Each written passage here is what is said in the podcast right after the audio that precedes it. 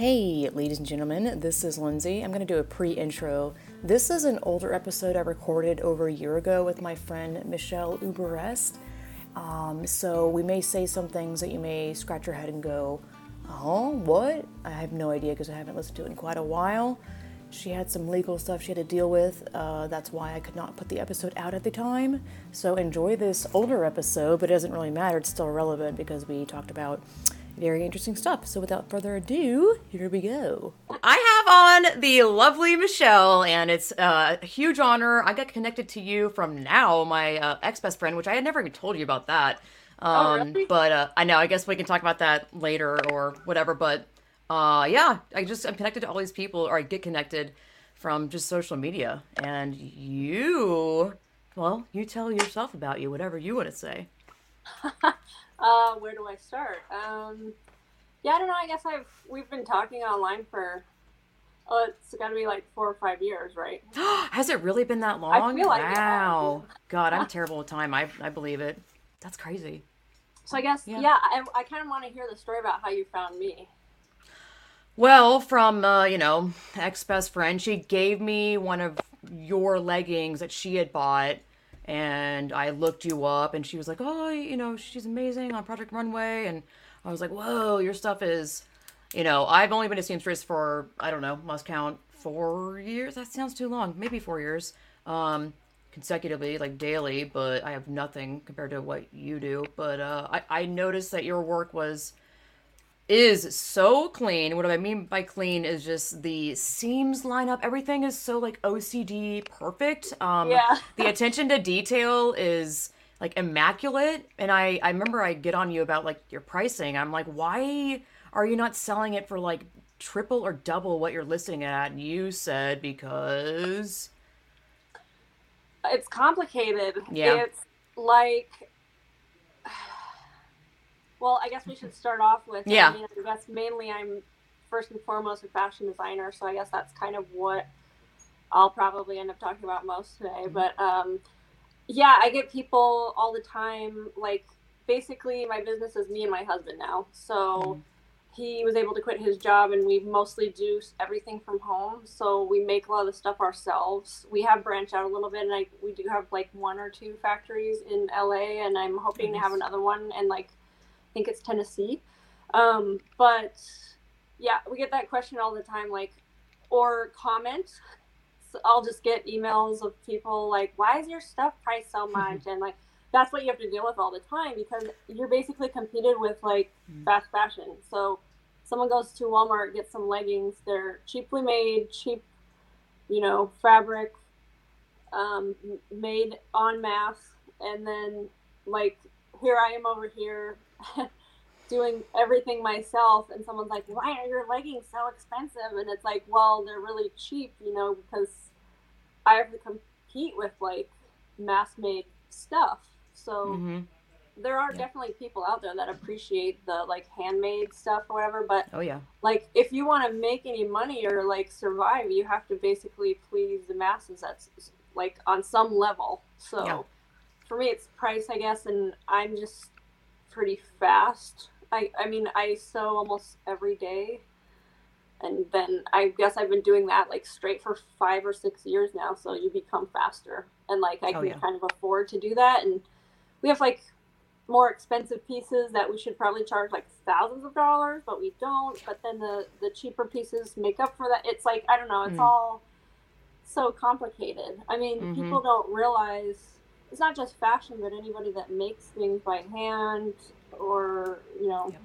even like making those little treats or whatever kind of stuff hmm like you can't like i said for me it's just two of us so we have to be not only like designer pattern maker cutter sewer um, we have to hire models edit them all photograph Yep. everything we have to hire makeup artists we have to do all the fashion stuff involved pattern making like you have to do a fitting with a model you have to you know like i social media stuff, which is a whole nother yeah a all of it. It's really. usually people have like staff for this. I mean, uh, so I can't imagine doing all that. What you what you just listed, you and your husband. That's all time consuming. I mean, just making a garment and paying attention to that and making sure it comes out okay. Oh lord, um, is a crazy amount of work already. I mean, I know that because I do it. It's unfortunate that people, you know, that aren't maybe creative people and they just don't realize the amount of time and focus it takes to create something from scratch and I mean, you do everything from scratch from what I've seen. There's no like you. Know, I don't. Have you ever done like the printing stuff of or? No, I don't. I, I don't know. Uh, not too much. Yeah. But usually, if we do printing, um, we'll develop the artwork for that too. Yeah. Um, and then you have to, you know, deal with like, oh, it came from the printer and it's not right, and now you have yeah. a loss, and like, that's what people don't count like the losses either. Like, oh, I bought a roll of fabric and it's all damaged, or Yeah. I have to return it, or like, just problems that come along that are probably for any like small business or at least like craftsperson Yeah. artist there's always Especially like losses COVID. involved Oh, things yeah. damaged like whatever um and then also like you're not just doing that part of it but you're also like you have to be an accountant a marketing Mm. person like a bookkeeper everything so that you that, would dude. hire someone to do in a company Mhm. you have to do yourself and it's like that's that's like what people don't get about small businesses you know Yeah. Yeah. So how did you get your start in all this? Like, uh, walk me through that journey in your schooling and whatnot, because that topic was fascinating. okay yeah so i mean i guess If you want. yeah no totally i, st- I just never know where to start because i feel like everything is so like you look back on it and it's very involved and like you realize this was like part of the journey and you never knew at the time it was Right. i mean i had like i loved fashion since i was like very very small i guess my mom my grandma's like taught me to sew like probably when i was like four or five starting when i was four or five doing quilts and my mom would always like make little matching outfits for us and take those christmas pictures you know like at kmart or whatever Mhm, Of course. Oh my god. um, yeah, and then in high That's awesome. school, I remember like just weirdly experimenting with clothes, making stuff, altering stuff. But What did like, you draw your inspiration from back then? Um, I don't know. It was weird because I grew up in a small town, like very rural, and um, I guess since I was a teenager, I always followed lip service. Like they were, to me, like this weird subculture yet affordable, and like nobody else was doing. There, there was like some other brands. Like there was like Dogpile and Serious and What does lip Tripp. service and dogpile and Tripp like? Describe what that, what those, uh, I guess, brands and clothing, what it looks like, what the aesthetic is. It's i guess i would call it like subculture like at lip service there would be like goth punk rock and Mhm. roll like victorian goth death rock cyber like any of those kind of like different kind of scene hmm looks that go along with music um, Yeah. i think like some of the other ones like Tripp and stuff they did more just kind of like basic rock and roll and a lot of I- those other brands, they didn't have like all the variation within it so a lot of them would be like we just make bondage pants or we just Mm, make, yeah. you know which was cool like i remember buying a pair of serious like pink zebra fur bondage pants when i was like Amazing. 17 or something and they Mhm. were like so cool and now of course that's like all making a comeback Oh yeah. which is like i Ridiculous, don't know crazy, how i feel stuff. about it because I, I feel like fashion always comes back like a decade later.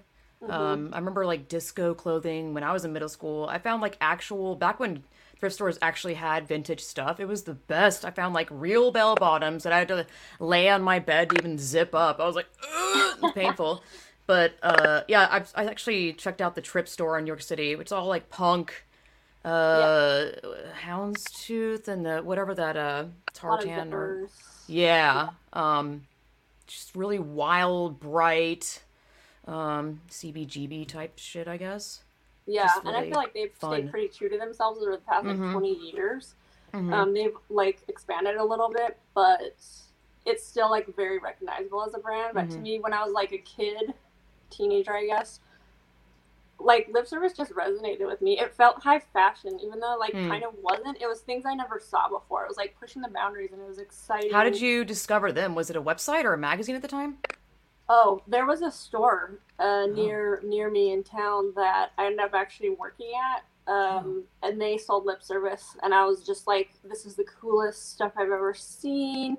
And they had like vinyl, and like that wasn't a thing back then. Oh wow. Mm-hmm. So I remember I bought this shirt. It was like a, it had like buckle straps, and it was like a vinyl kind of, almost like a bulletproof vest. That was like fifty dollars, and that was like so expensive back then. And all I the cool clothing was my god delia's i would just stare at that shit I, Yeah. I, I, all i could afford was like a bracelet literally oh I know.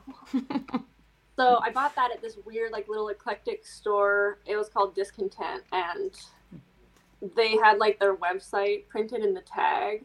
So I checked it out and just was obsessed for the longest time. I actually started um, doing resale for them when I was still in Hmm. high school. Like I was like, I'm gonna start a business, and they had like a special where you could, um, where like usually the minimums for a store is like a thousand dollars or something. I and they had like dropped it to five hundred for like a month, and I was like, okay, I gotta come up with five hundred dollars. I'm gonna buy all this stuff, and I'm gonna start my own store and all this stuff. And it went okay, but that's kind of how I got like started with it, and then they would release catalogs every I don't know three to five months, depending on like the season and kind of stuff. But Mhm. I would just be so enamored, like stuff I never saw. And they were kind of in the like alternative subculture scene. They did it better Yeah. than anybody else. Like the quality was there. Back then, everything they did was made in the U.S. They had like a factory on site, so they could control all the quality and everything like Oh, wow. that. And it was it just seems like unheard of now, Yeah. or and it was yeah. just so experimental yet like Mm. purposeful like Mm. the, the designers that they had were just pushing back then like stuff that had never been done before Mhm. so i was always like obsessed with that That stuff awesome. and then um yeah so i was i don't know i always thought it'd be cool to just like move to la and work for them so i guess that's kind of what i did but it took a longer period of time to get there so then i ended yeah up but you still at that did that's store. amazing Yeah, and it was like one of the best experiences of my life, to be honest. It was like the can you most. tell about uh, that a little bit because we discussed that before and i thought it was fascinating the whole conversation we had before was um, epic yeah, so let me fill in the blanks a little bit. Um, so I did a lot of retail in between there. Like I worked at that store, Discontent. Um, I worked at Hot Topic in a different state, um, just different stuff like that. And then um, I went to school like for chemistry originally because like I grew up in the Midwest, so fashion they don't tell you like this can be a career. You can do that. It's like a hobby or yeah you know like a you always have like a backup plan and everything. yeah yeah so I just didn't really see it as an option back then. I just kind of dabbled in whatever, and then while I was doing that, people would hire me to like fix their clothes or like you know, oh, can you fix these pants? Blah blah Mhm. blah, stuff like that. And then I was still kind of experimenting, selling stuff on eBay, which back then was a really cool experience because you could make Mhm. something one of a kind. And I, I mean, like mm. I could make like a pair of pants. I remember I t- took like a like a blue clear plastic backpack and I made like a pair of bondage pants out of it. whoa Sold it for That's like amazing. $150 on eBay. Back then it was like a million dollars. It may as well have been. So yeah. Like there was just less people back then and you could mm-hmm. Actually do things. that's yeah. a good point. so- ebay was totally different back then man. Yeah so then um i was having some health problems and i was just kind of like questioning if i just want like i loved chemistry but i didn't want to like basically you just end up making drugs if you get out like you do Mm. pharmaceutical stuff or whatever. Yeah. Yeah. Um so i just kind of quit and i was just kind of like not sure what i was doing with my life for a while um just kind of still dabbling with fashion and things. Um and then i met my husband online and he wanted to do like um like an indie film with vampires in it. Mm-hmm. And he knew I made clothing, so he's like, "You can just do all the costuming and all this stuff." So um, that's how we met, and then we ended up getting married within a year. I want to say, mm-hmm. And then he lived in Colorado, and I lived in Minnesota. So we were like, "What? What? What should we do? Where should we live after we get married?" Blah blah. And he was just like, "Oh, we should just move to California so you can like pursue your dream." And I was oh like, wow that's "What?" awesome yay that's so because cool. I never even took that seriously. You know, I, Yeah. I was just saying like, oh, it'd be cool to go to you know FIDM or like whatever. Mhm. And he was like, yeah, let's just do it. We're like young and we're like, let's just try it. So basically, What is FIDM? FIDM is the Fashion Institute for Dedi- Design and Marketing. Mm-hmm.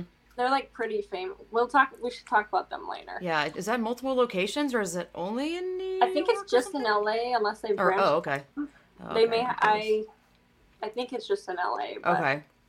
But um, so he was kind of the one that encouraged me. I think to kind of take that leap. That I don't know. Sometimes all it takes is one. Exactly. Sometimes it, all it takes is seriously one person believing in you. Um, as crazy as that is, I totally get Yeah. where you're coming from. Yep. And I mean, I he still like does it to this day. I mean, like he's quit his job now, which he's not complaining about it, but um, yep. but like you know he supports me and he's and i like at some point want him to do some of his things too because Mhm. he's like a very creative person but hmm kind of trying to build a business where we can be more like financially secure and things. Yeah.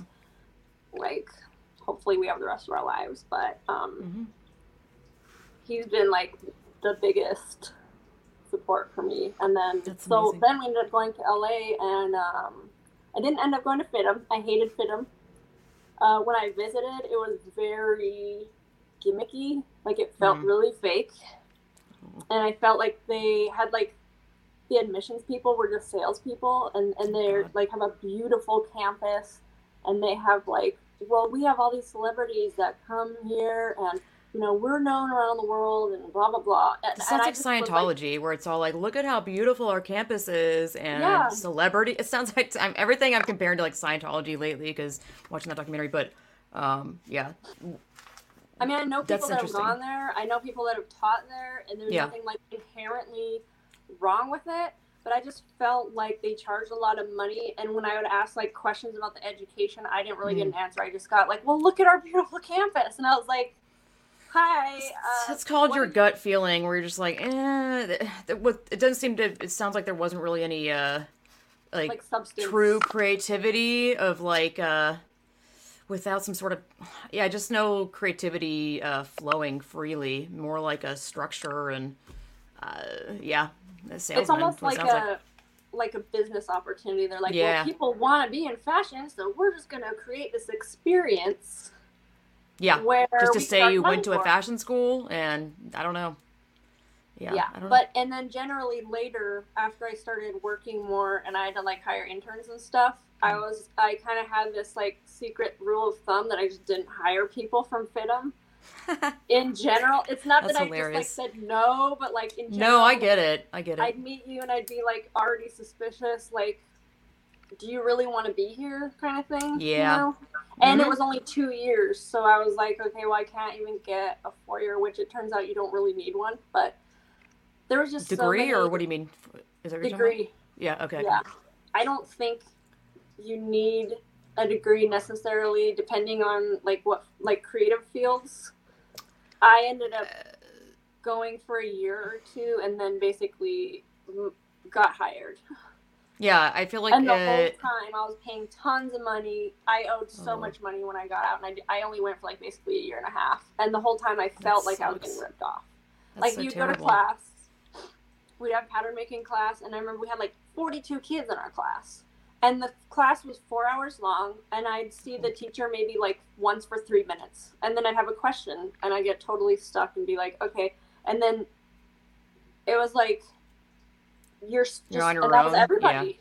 Everybody Yeah. was stuck. I mean i was fortunate i had like sewing experience Mhm. and like a lot of kids in school didn't have even sewing experience but like pattern making back then i didn't know so i was trying to actually learn Mm, it. And i'm mhm. like there's no way you can actually like learn this stuff in in school. And like that that's my experience. That may not be every school but i've met people that just went to a trade school um, like la trade tech and they're like yeah. So i paid like you know five bucks an hour for classes and then you know i learned so much and then i got out and i you know got a job right away and stuff Yeah, that was our discussion. We were talking about uh, the comparison of, or did you go somewhere else after FIDM? Like I, another? I didn't actually go to FIDM. I went to um, gosh, it's been so long now. Um, A the Art Institute, which Yeah. got shut down because they were screwing around with people, their accreditation and like people's loans and stuff.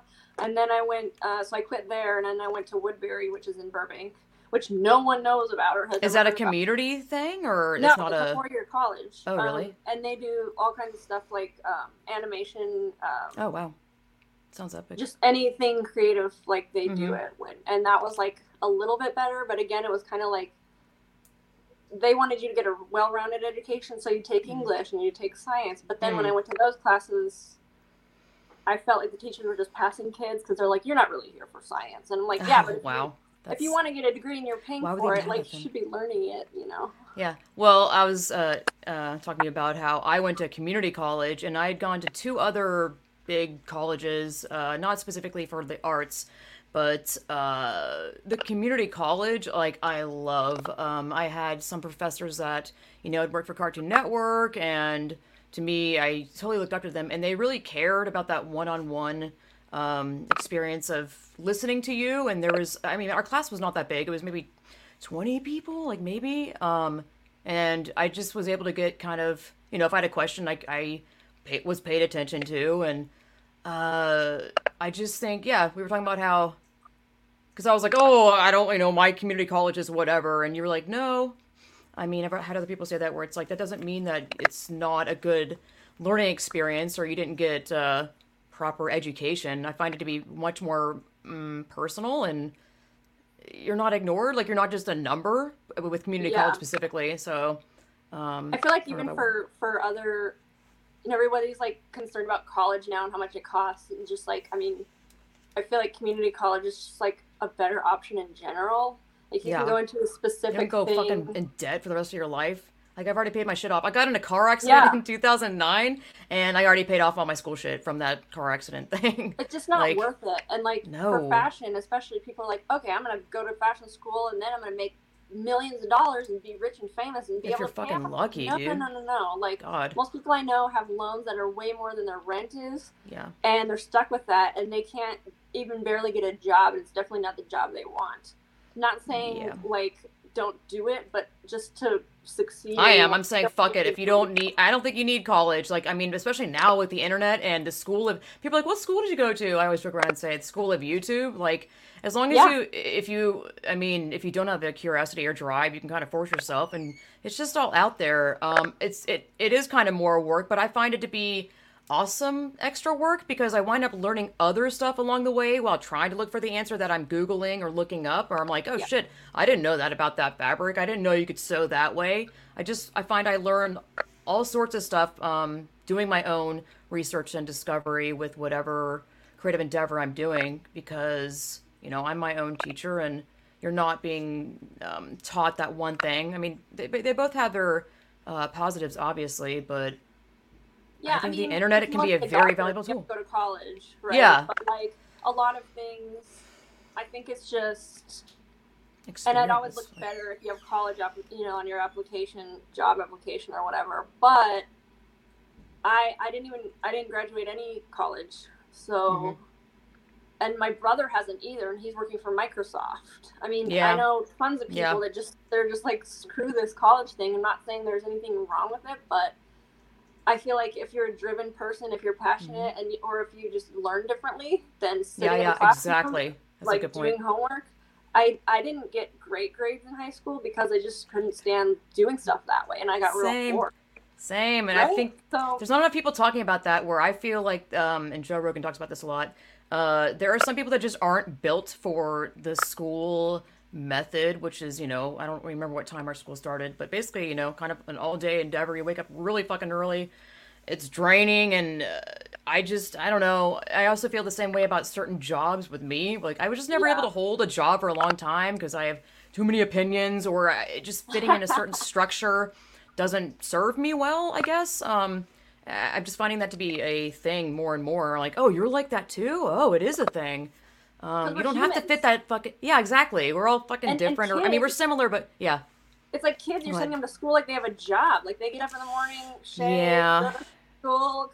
You know, like that. Come home and do more school with uh, just It's kind of just to Mindless teach you like discipline in order to go to a Yeah. job 10 hours a day and and Yeah. i just we work Yeah. you know we work uh, if you have your own business you work more than 40 hours usually Oh God, yeah. um, Weekends, like yeah, off hours or, or no know, you're- hours. You're, your own boss. You're in charge Yeah. of what you're doing. You're you have more opportunities. You can jump on different like. Yep.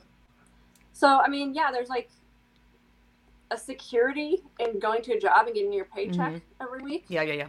But if you're like sucking out your soul for the next 50 years, and is that worth Yes. it? No. I mean, I think there's Not a time and place too. Like, do your dues if you want to do something. I mean, like, especially creative things. If you don't want to go to college, you're gonna have to intern. You're gonna have to work crap jobs. But Yeah. if you're passionate about it, you'll sit there and like observe what's going it, on yeah, and yeah. learn. Like I ended up learning Soak it up. everything on the job or for my internship. Mhm. So what ended up happening was I was going to school. I was getting sick of just their crap. Like Yeah. I was like, I'm not learning anything. I'm paying tons of money, and I just was sick of like just the grind every day. Yeah. And like the first year I went to the fashion school, probably half the class dropped out because they all thought they were gonna be like rich and famous. They didn't actually care about within a year. fashion. Oh my God. Yeah, the first year. Um, so they would get in and be like, "Well, why do we have to learn how to sew? Why do we have to learn how to sketch? Why do we have to take fabric class?" And I was like, "Well, do you just think you're gonna walk in and like everyone's gonna respect your, you know, opinion and your gown designs or like That's a yikes. Yeah. Yeah. So, I mean, it's not. I don't think it's like as glamorous as like what people perceive it to Mhm. be. It can be. I Mhm. mean, I don't know people that make red carpet gowns for a living, but That It's doesn't mean that's like, always of, glamorous. Eh, just because you Yeah, do that. Yeah, exactly. It's demanding and you have like clients that are insane. I mean, you'll always have that stuff. yeah. But And then I've seen some of them become total psycho assholes where all they're they're surrounded by yes people and someone on Instagram like I was just like I'm not a fan of this and I wasn't an asshole. I'm like I I I love how they assume that I have always thought their work is like shit. I was like it was just this one thing where I'm like I don't like or I'm like I just had a question. I was like what is that or something like that and they were they I mean this person is like verified has a shitload of follow I'm a, I'm a nobody and I'm not trying to start sh- yeah I'm not trying to start think I remember anything But I this like, person- yeah, a really bad design. And and yeah and you're like, but you're putting yourself out there in your work. Like you don't expect to get criticism. I couldn't believe it. I've seen that again with another designer who designs for celebrities or I mean, I guess uh indie artists and they're, you know, got a solid business what they're doing and they their their work is great. It's awesome, but I was like not a fan of this. Um I mean, sure it wasn't a constructive feedback, but it's the fucking internet, it's Instagram. Um I don't out. know. Hey there. One of the easiest and free things you can do to help out my podcast is to leave a Apple Podcast review for this podcast. It is free, pretty effortless. It takes, I don't know, less than a minute out of your day.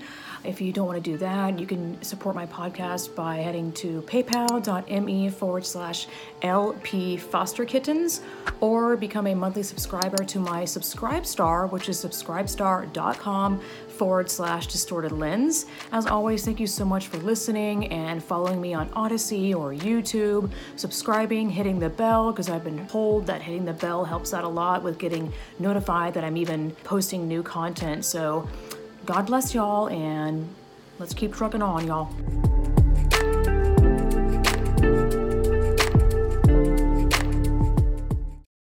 Yeah, I mean, it's also kind of something you have to live with and learn to take as an artist. Um, you're not going to always get the constructive comments. Uh, eh, you just kind of got to be prepared for it. I'm not saying that you uh, should take that. I, I don't know. Like, there's a, a, way to work around stuff that makes you uncomfortable without making the person who's like, I don't like that, making them like the bad person uh, for having a fucking opinion. I think it's absurd. It's just kind of, it just showed to me how these artists get really big and everyone loves their work and they love bomb. And so when they get one sliver, I'm, again, I'm a nobody, it like, their whole um, sandcastle just crumbles and they they lose their shit. Like that guy DM'd me and like harassed me and he was like, "You as a woman should know." And I'm like, "What the fuck?" Uh, it was absurd and it's really I don't get it. scary. I don't know. It's scary that that's uh, getting that big can make you turn into a lunatic. I guess I don't know.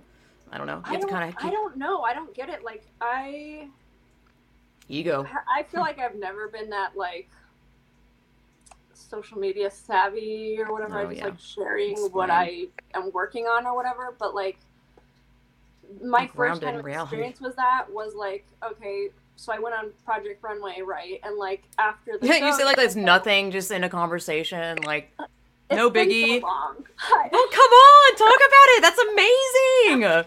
I know it's no, a. it To me, it's awesome. like, that was my first experience with like really negative, like Mm. character assassination type stuff. Like obviously, when you work in the industry, you get a lot of criticism, like at your job from Mhm. whatever. But like this was Mhm. like after the show, we would get like personal attacks. Like people would be Are you like, on social media? yeah. Because I, I didn't even really have a Facebook account or anything even Mm. before I went on. Was this there. while the show was going on, or It was after. So like they tape Okay. it and then I think six weeks later they start airing it and people Oh. like look at you know your stuff on the internet and do the Mhm. voting thing, like whatever, tweet about you and so people would just say mean things about me and everybody else on the show. Like they'd just be like, This person's ugly, this person's fat, why don't you they always up?" attack your personal? Yeah, they always do that. Like you I'm and like, don't nothing about like, your damn crap. And just like welcome you know, to the fucking internet. Whoopee. Yeah, and like everything on the show, reality shows, by the way, are not real. I mean, they kind of are, but like you didn't know. What? What? Uh, what? So But it's it's called reality just so show. what do you mean? that you don't see? So Oh yeah. obviously you're taping. You know, we started with like I don't know, 15 people or something. You're taping 15 people over like a 20 hour period. You can't Mhm. fit that all into an hour, so it gets you know shortened li- little this much. You know, like your whole conversation turns into like two sentences with this Mhm. person. Oh, they just So- cherry pick the uh, you know, obviously make it into whatever they want to be. They can make you look like a lunatic, I'm sure. Oh yeah, they can make you look like anything. like Anything, you don't yeah. think that, but like they can Isn't take that crazy? You sign all that shit over? from- hmm yeah, I mean they can take a reaction you had from like two days ago and like apply it to this situation or whatever. And it's just so funny when I watch like reality shows now. I'm just like, I just wonder sometimes they can they can create like entire storylines that never existed, and I just Yeah. thought that was funny. Because I was like, there's tons of drama between a bunch of fashion designers living together and competing against each other, and they didn't like use that natural drama. They like made Oh, that's hilarious. That wasn't there. I was like, why would you do that? Because they already have that in their mind. They want it to go a certain way. I'm assuming, obviously. Uh, Oh yeah. They don't want it to be too natural. I guess it's, so- ugh, it's so corny. What season were you on? If you want to Uh, share. it was a season called Under the Gun. It was like in between twelve and thirteen, Oh. where Tim, they tried a new thing where like Tim Gunn was more involved. Guess, Okay. if you want to say, and then we had like mentors from different seasons. Huh. So like my mentor was Mondo. Ew, was that Yeah. annoying? Like, how was that experience? Mostly good. Okay, because I was I'm Yeah. wondering if like they were scripted to, how to talk to you or something. I don't oh know. well, if you I don't know if you watched the show, but there was when I got kicked off, there was a huge fight because Mondo was pissed off. Other designers were pissed off. There was like a whole thing that was going on that I don't think even as a viewer you understood what was going on because they Oh, didn't really of course. present it. hmm But um, it it was kind of like weird because I felt like I was being set up this day. Like Tim Oh, was saying really weird stuff to me that didn't make sense, and I was like, Oh, why it's- would yeah. say that?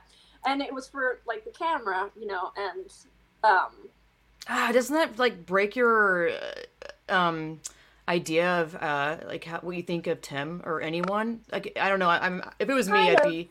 You know, you're like, oh, I don't Um, trust you anymore. How did I? How did I ever trust you? You're. I don't know. It feels like it's all a lie. That's what I would feel like. I guess for me, I didn't take it too seriously. Yeah. To start with, from the second I was Mm. cast, I was like, Yeah.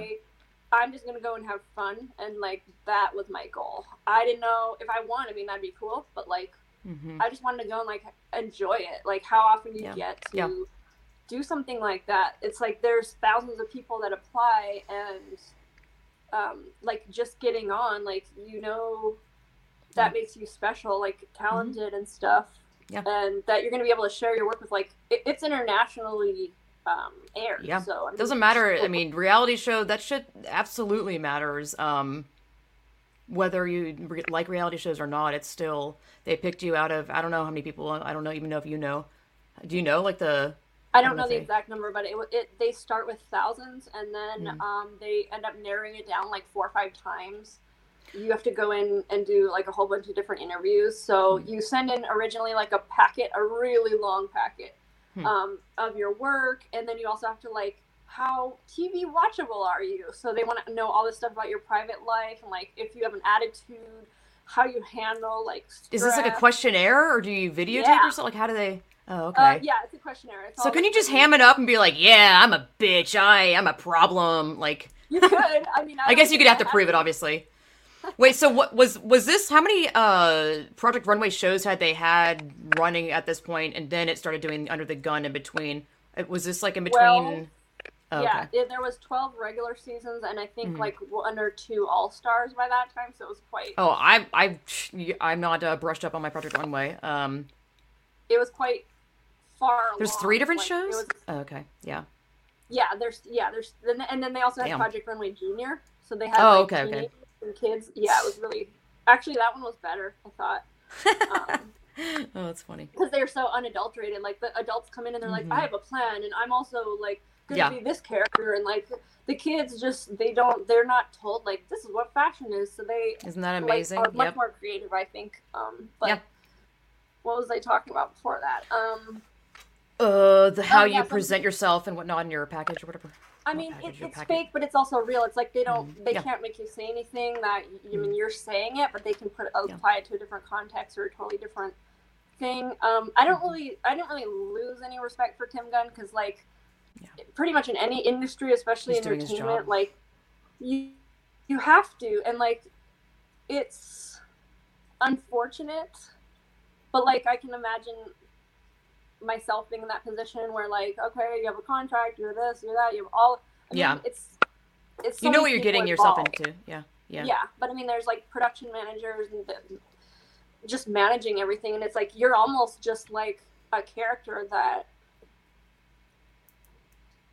they could you know It's a job. It's know. just uh, even if it is. Yeah. Uh, it sounds like. I mean, I would not be surprised if it was obviously more authentic than him being scripted. Uh, there's. It's a reality show. It's the, the host or whoever is gonna have a, uh, yeah, I don't think guidelines in a script. scripted. He didn't act Mm. scripted to me. Yeah. He he was pissed off when I and to be fair, like I didn't do a great outfit when I got kicked off, so I can't really say like, oh, I was amazing and you guys did this to me either. Um, so it's like there's lots of things involved, but Yeah. for me, it was just like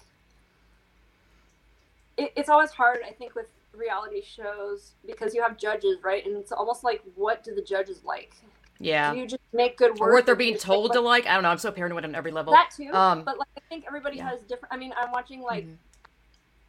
Sugar Rush on Netflix right now, and I'm always like, I, I feel like these judges have very specific tastes, and, Mhm. and I just and I'm just like, I think they. And they always do. Yeah. cake. They hate almond, you know, like so it's it's Which almost like okay, yeah. well, it's It's fair, but like you're getting judged by people who have a specific Yeah. um, you know, and like So- specific experience and like specific like things that they like. And for me, I do this weird like alternative stuff that I just kind of knew already they weren't gonna like. Mm. Which I did is- like some of it, but Yeah, I wanted to I ask, like, did you did you have a feeling or a sense that they already knew who they wanted to pick as the winner, like from any point being on it, or did it feel kind of authentic? I've always been curious about that. It's probably both. I don't like, it's you know, because I feel definitely like they, felt like I definitely felt like there was a track they yeah, had planned, but there's like Right. options, right? And Oh, I yeah, feel yeah, like yeah. I Yeah, that makes sense. to go longer because I felt like they built Mm. me up, but then I wasn't like playing the game, so they got rid of me. I'm not surprised. Um, yeah, and and they can't control like if you make a really bad garment, they can't control that, and they Mm. can't justify it to the audience. Like we're gonna put this. They can do it a couple of times, but like if you consistently make bad things, yeah, they can't yeah, keep telling the audience like this person is great and they need to stay because you're gonna have like pushback from that. Drama. So like you can't Yeah. control everyone to do Mhm. everything you want them to do, but. I think they do have like an idea, and this is again just my experience and my feeling. I don't know yeah, fact of course.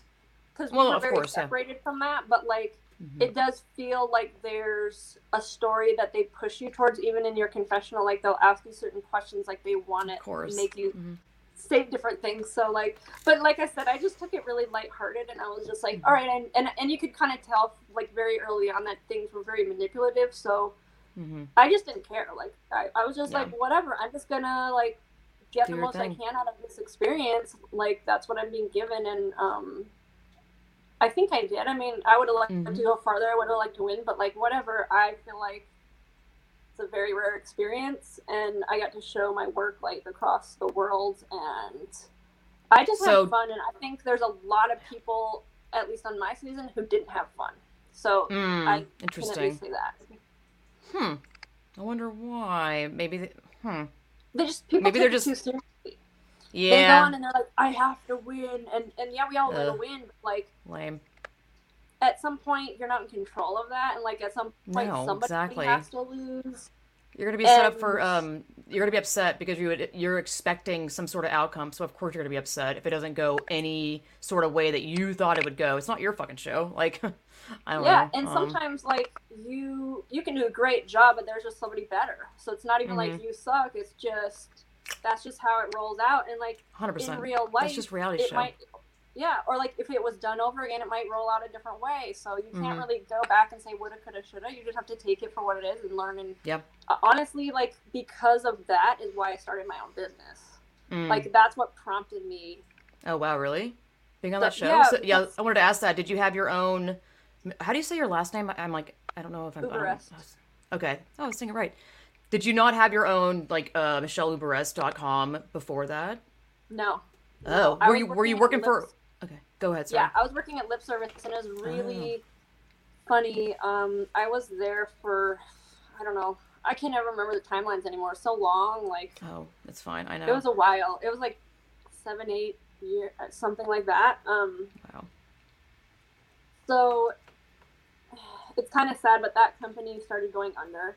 Um, hmm even though they were really like unique and did really well for like 25 years it just Yeah. um it the the the economy started tanking other brands were up and coming there's just so Mhm. many like factors to it but Mhm. um they actually so i knew i was on project runway and i was basically getting ready to quit i felt really bad about it um because i felt like um like my boss and the owner and stuff of lip service gave me like a lot of opportunities taught me a lot Mhm. so i was like feeling really guilty and um, they actually ended up letting me go before i Oh wow. quit Hmm. and I, I basically they were like all serious they called me to the office you know and they were like really felt bad about it i could tell like and, and they just couldn't like get it out and and finally they're like we're really sorry but you know we just can't um, we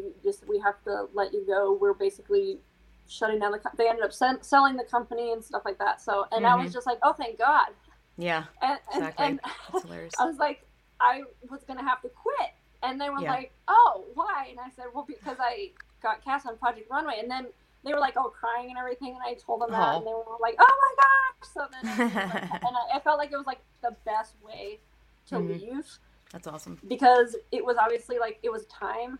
And, yeah, meant to be.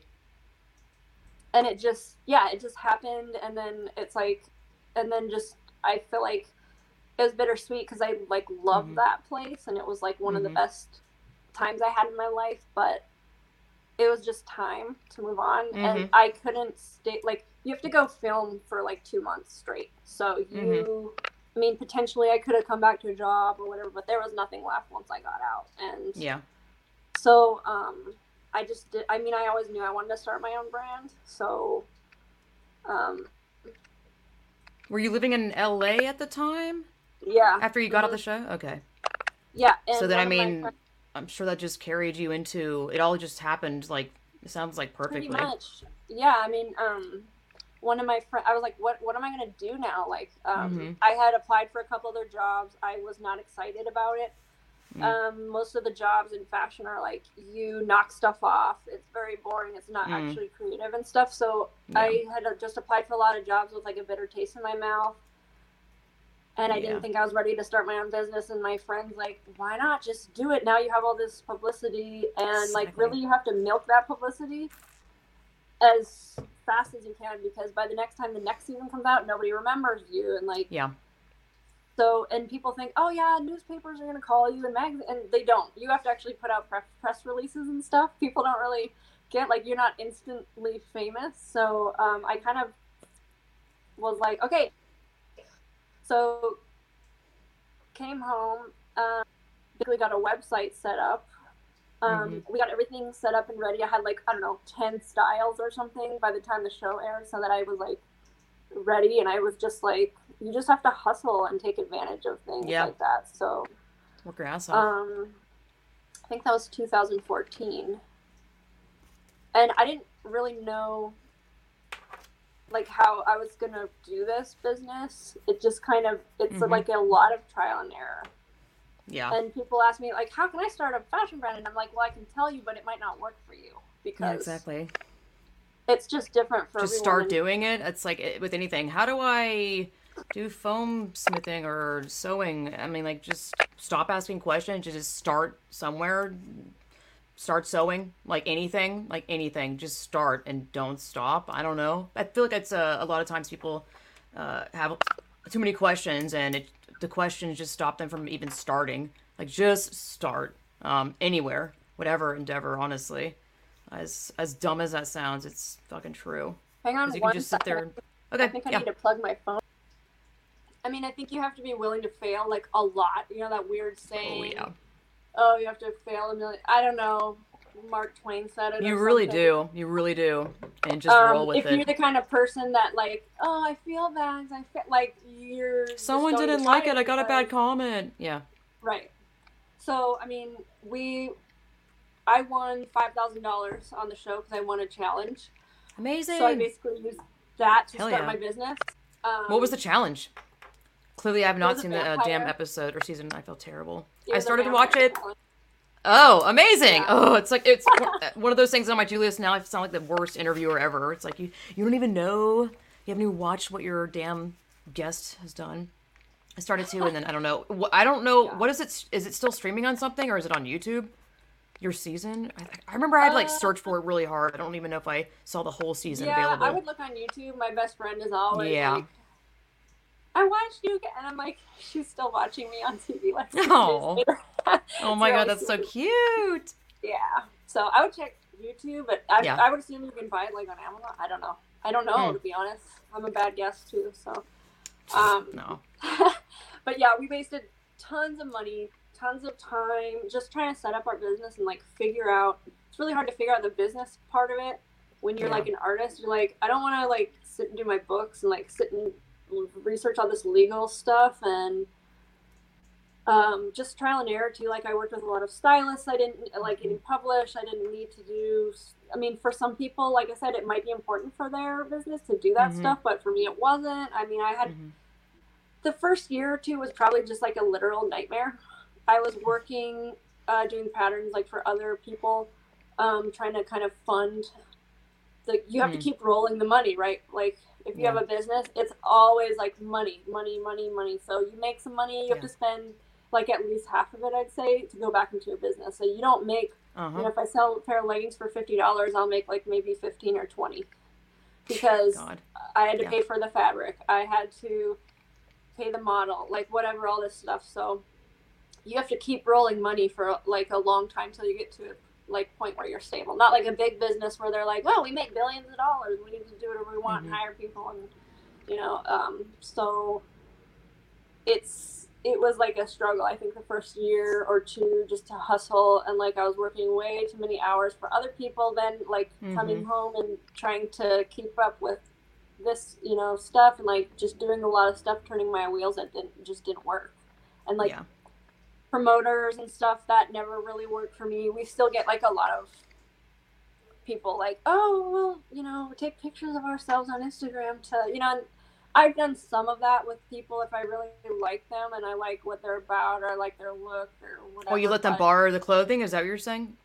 Or- yeah so like Oh, okay. um, some people you just have to gift it to because um, Mm. they're like influencers and they'll, they'll either require you to pay them which i just don't i just can't like Ew, as a small that. business so i'll work with people if i gift them like samples or just stuff Mm, i can mhm. afford to do um, if it's somebody that like really works out and they like send me a lot of clients and people that are interested and i gain a lot of followers and interest and sales then i'll do it Yeah. again but normally Yeah.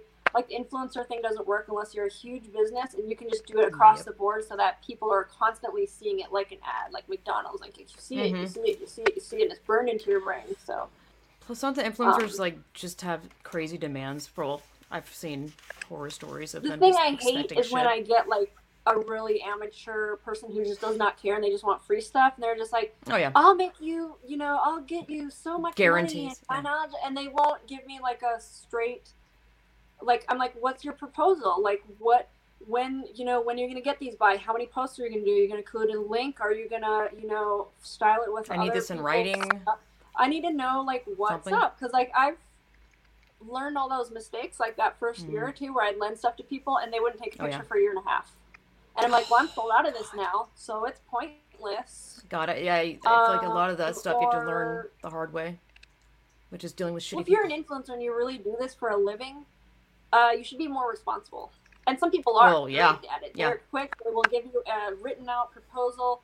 Um, they, they will make it happen. They'll make it work. And those are the people that take it seriously. But a lot of people in between Yeah. are like, oh, I have like 500 followers. I'll just like ask for free stuff. And it's like, it doesn't, there's No. no, like, you're not gaining anything. Especially What's in it for you? business Yeah. What the fuck? like big businesses can afford to just give away their stuff Mhm. because they make it for like you know pennies on the dollar Crap. Yeah, yeah, yeah. um, and the more people that see it consistently makes them money I've seen that with like uh, Doja Cat and these big uh, rapper artists of like, sh- and I've really looked at those websites. I'm like, some of it is like literally images from AliExpress, but it's a curated like. I get it that it's like they spent the time uh, putting together a, certain look of a collection shit from AliExpress, but like, and I've read reviews of these um, companies and they're terrible quality. I mean, like dog shit. And there, I, I find that to be, you know, for some reason, a lot of celebrity musicians, rapper type shit where it's just garbage, like trash. And I feel so bad because so many people, so many people fall for that because they love that musician and they don't even, they're clueless about that. Um, i don't even know why they do it like they can't make I know. money I know. I don't Really? get it. I think they, I think it just they've been um, convinced by someone who's a really charming person and lied to them uh, or promised them certain stuff. I, I just honestly think it's uh, charismatic people that fool even. I mean, no one's uh, immune to uh, deceptive people like that. Even if you're a big artist, that's what I, I really think. It's just that they don't. i think that's know. part of it for me too like if you're just disingenuine i just don't want to work with you at all like now i'm in control of my own stuff so i just get a bad vibe and i'm like no like there's definitely Yeah, yeah, yeah. people i still work Yeah. with even when it doesn't really benefit me just because i like working with those people Mhm. Yeah. um Inspires and you or like something. I like doing creative things, and I'll just put free time into it um, to do collabs or just whatever. Like Yeah, there's just you're an artist. Where Yep. I'm like, you're an amazing artist, and you know I'd love to just do this with you, but um, Mhm. just as a as a like business making money type of thing, it's not a good. At least for us, it's not a good like endeavor to just give free stuff away all the time because again we're making it ourselves and sometimes i do but like i'm it, i make a much more informed decision now than i did like the first couple of years where yeah. I mean even just lending clothes out to like stylists like i'd mail stuff out or they'd pick it up i'd get stuff back damaged Yeah. I'm like, oh, I've i one time Yeah. got like a box back with a wet swimsuit in it I- It was like, still wet. Oh Yeah. God, yeah that's i was like people just don't care. They don't give a shit. They're like, oh, it's No. out of my hands. Oh. yeah no respect for just other people's time and like Yeah. I don't know. I think maybe sometimes we come off as like we're a bigger business, but we're not. Uh, right? Yeah, yeah, yeah, yeah. Yeah, I've had a lot of website, email, all like, this oh, stuff. I want to have a business as big as you one day, and I was like, I'm working out of my house. Like, yes, I've made it like my life, and like I have room set aside for that now, and I have equipment and everything, but we're nowhere. I mean, we're not making millions of dollars. We're not. Yeah. I think it's just the way that we wanted to go about it was very professional, like with our product shots, um, the way that we deal with our customers and, and things like that. So, and we do have a lot of styles. I think Mm-hmm. right now we might have like 200 something styles on the Mhm. website. So, Yeah, I describe your style. I don't know if you've uh, really described it uh, yet. If you had to describe yeah it. Yeah, I i guess i'm st- i feel like i'm still trying to narrow it down a little bit but because of the time i spent at lip service it kind of started like very wide like with like oh like gothic and like cyber and like you know Mhm. whatever um i did mostly like more futuristic stuff, like Mhm. more men's stuff, aggressive stuff, industrial. Um, I, I, I don't really like vibe with that like romantic type, more feminine looking Mhm. stuff. So I guess lately, what I've been trying to describe it as cyberpunk, because to Mhm. me that's like what it is in my head when I'm thinking of Mhm. like I'll play like music and I'll have like music videos going in my head that I'm like making up to go with the clothes and stuff, Mhm. or like awesome. weird like fantasies, dreams, or whatever. And to me, it's always like in this cyberpunk world where it's like futuristic, but you can have a variation, right? So I have like Velvet, but that can be just a different. It's a different character. It's like Yeah, yeah, yeah. it's still like a an aggressive, edgy, um, more masculine, I think, style lines. Um, Yeah. And I mix textures a lot and stuff. So to me, it Mhm. always like lives in this futuristic, like Yeah. dystopian world.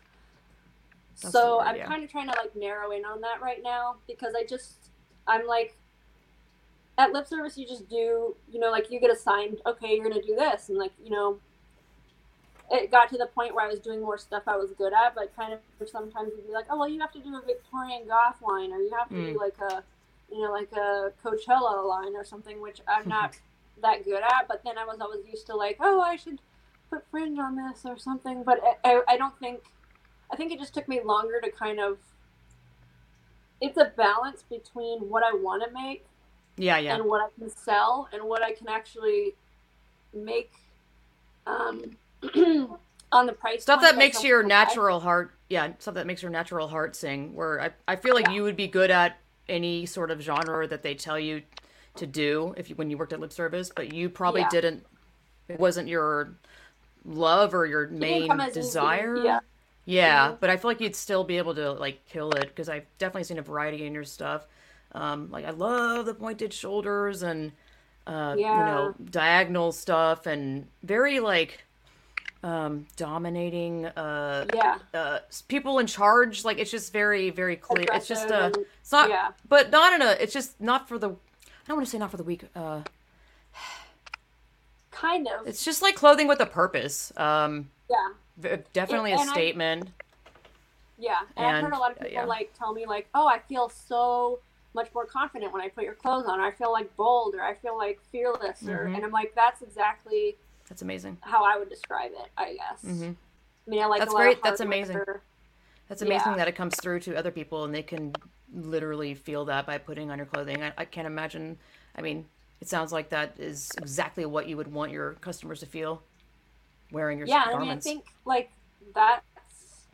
I don't dress for like other people when I Mm-hmm. get dressed. I dress Mhm. what I like and what make me feel good and make me feel like myself. So that's kind of Mm. always how I viewed fashion. It's like it is self-expression. Like I'm not looking at it, someone Mm-hmm. else is looking at it.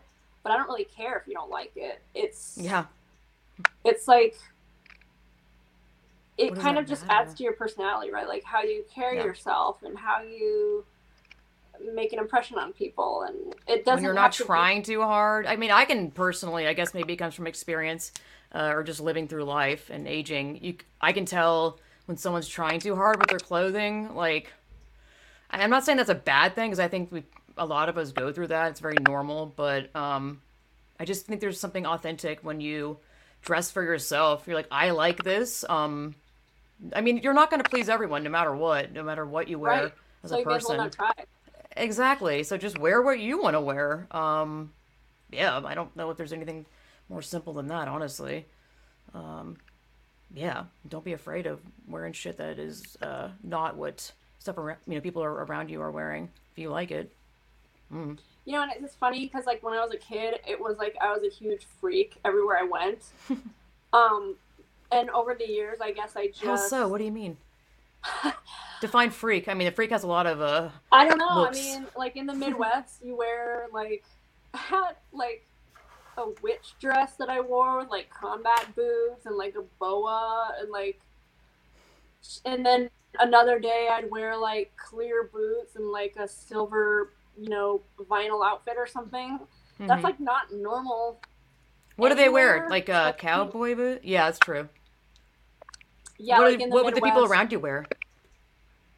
I don't know, t-shirts and jeans, Mm. 90s stuff. That was when I was a kid, I guess. But like as it's gone on, I feel like I'm it never bothered me because I was just like I'm happy so I don't care. Um but like now I feel like it's just more accepted, I guess. Mm-hmm. Like Yeah. I can literally go to like Bible study with like 80-year-old ladies and they don't act intimidated Mm. they just also- act like, oh, well, I mean, you know, like growing up, you'd be in a store, people would be staring Mm. at you like, who is this goth chick? Yeah. You know, like, and like intimidated, and like that's not really the point of like why I dress like that. Right. me, just I just like it. it makes me feel like myself. Yeah. Um, I I like love textiles and things, so, but um. I don't know. I feel like I can walk into a store and like some little lady comes up and asks me if I know where the pudding is or something. It, doesn't like I don't feel like it puts people off. I think it's also probably how you carry yourself. I You think know, that's part um, of it, but like now we've moved back to Minnesota, so in LA you can just you know be like whoever in LA, and people are Mm-hmm. Yeah. usually cool with it. But back here, I was kind of like, oh, people are gonna be weird about it, but uh, they're not. Yeah. So I don't know. Just kind of, it's kind of interesting to me.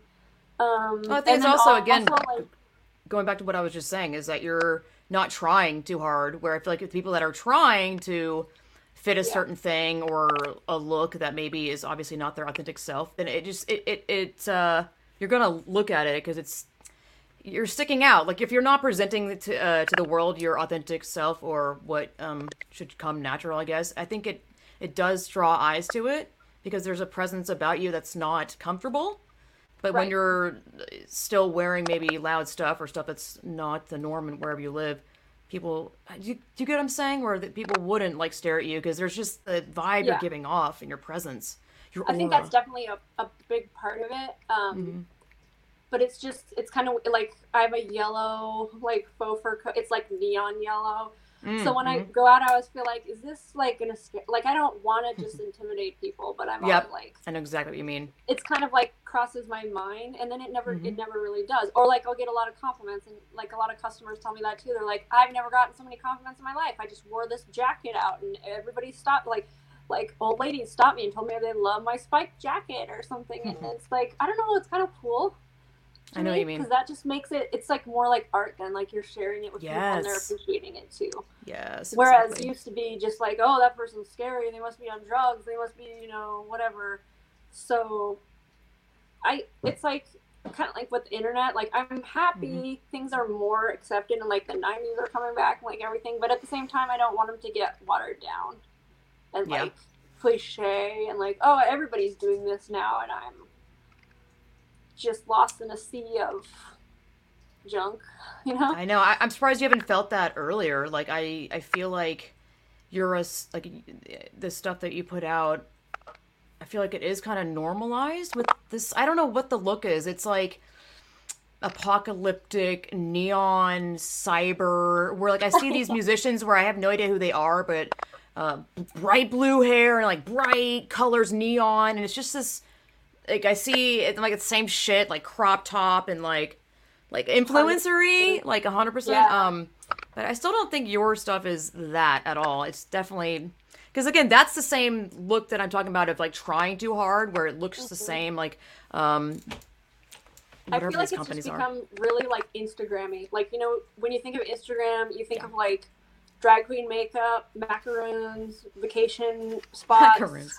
Like you know what I mean? Like You rent a fake jet things- and you take a photo set in it. I've heard about that shit. Yeah, and like I feel like alternative fashion is almost like an Instagrammy thing Mm-hmm. now, where like people just follow, even if they're not into it, they just follow accounts that are like alternative fashion with like girls Mhm. wearing harnesses and like pleated skirts Yeah. and like vinyl and spikes and whatever, and that's just all like over AliExpress. Yeah. an aesthetic, right? It's like that was never why I did it. Like I've loved that aesthetic since I was like young.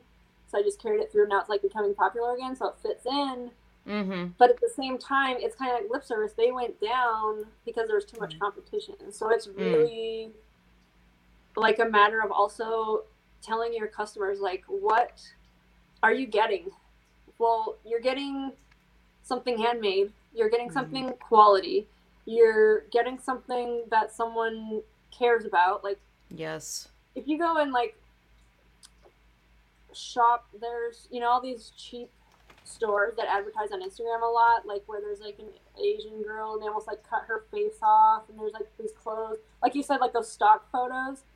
Yeah. A lot of those are Chinese factories that Yeah. start up a website for like a month, sell a bunch of stuff, and then they're gone because they just keep using the same stock photos over and over, and they make it so dirt cheap. I don't know if you've ever ordered from one of those places, but no. I don't no. know anyone who's ever I actually almost did. gotten the thing that was in the picture. Never. Yeah, it's same. It's like it's basically Wish or uh, even uh, Wish. AliExpress, where Yeah. it's they've taken shit from there but made it look official on a website or an Instagram page or whatever. That's what I'm saying. Like people are just so fooled by that because And it's really cheap. So they're like, oh, I can Oh, get yeah. this really cool jacket for 20 bucks. And you're like, okay, in what world, just sit down and think about this for a second, is that realistic? Okay. Even Yeah. if you have a big company, how much did you pay for fabric? How much did you pay for someone um, to sew that, to cut it, for this company to ship it out, like all this stuff?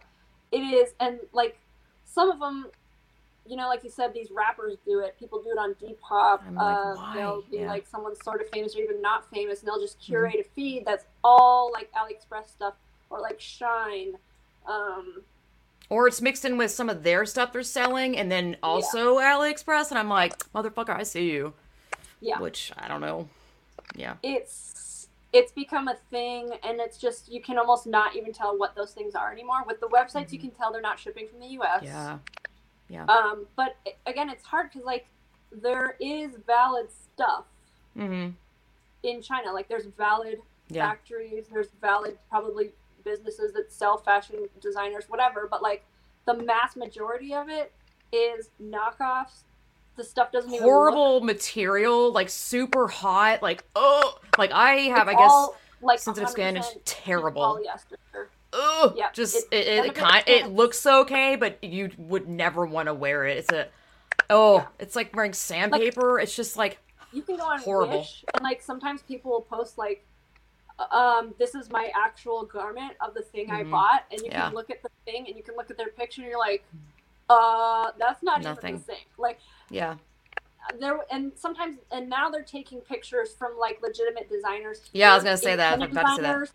People on Etsy, runway dress shows. designers, yeah, everything. Um, I know there's a company called Galera. They make really nice leather sculpted coats that are like thousands of dollars. Mm. Um, I saw on Wish they knocked off one, and they used their photos. This is like a Yeah, I know. I've seen. Yeah, I've heard of this. Yep. They use their photos, and then I saw like the person, somebody who bought one, post their picture. It literally looks like a Halloween costume. There's Yeah. the spine is missing. There's no, it's not real leather. The fit looks horrific, and the Smells stuff's like just like Cancer. top yeah. stitched on, and like the stitches are everywhere, and you can tell also like when the stitches are really lo- like long, long. Mm-hmm. Yeah. phone is backwards. Um, as opposed to like even if you get something at Walmart, this they're not good, Mm. but like they'll have they'll use smaller stitches so it looks Mm. more quality. But like yeah, Yeah. you get this stuff from like Wish or uh, Shein or like AliExpress or any of these like fake kind of websites. And by the way, it takes you like 60 days to get your order, and then by the time Yeah. you get it, you realize it's crap.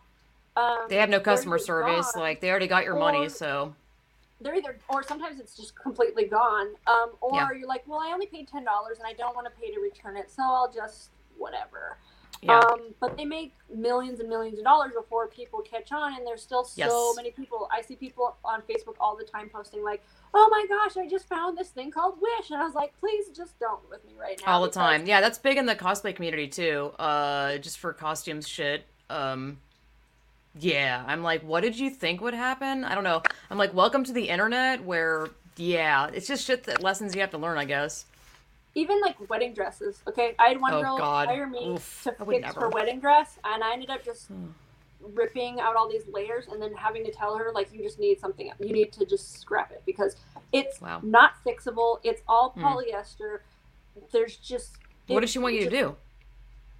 that- well it fit totally insane when she got it she paid $50 uh, For a wedding dress? that should be it a wedding dress but it was so the fabric was so cheap. First of all, it like literally $50? disintegrated when I was Fifty trying to take dollars? What do you mean? Like an actual gown? Stop yes. it. It did not look Uh. like a picture. It did not fit her, even though she sent custom measurements. Wow. All this stuff. I was just like, you Oh no, that doesn't matter. I've done that too. Yeah. Yeah. I mean, it's cool if you want to save money on a wedding dress. Go just go buy, it, you know, but like don't Mm-hmm. buy it from, from these weird Chinese websites. Yeah, Like, people just don't know.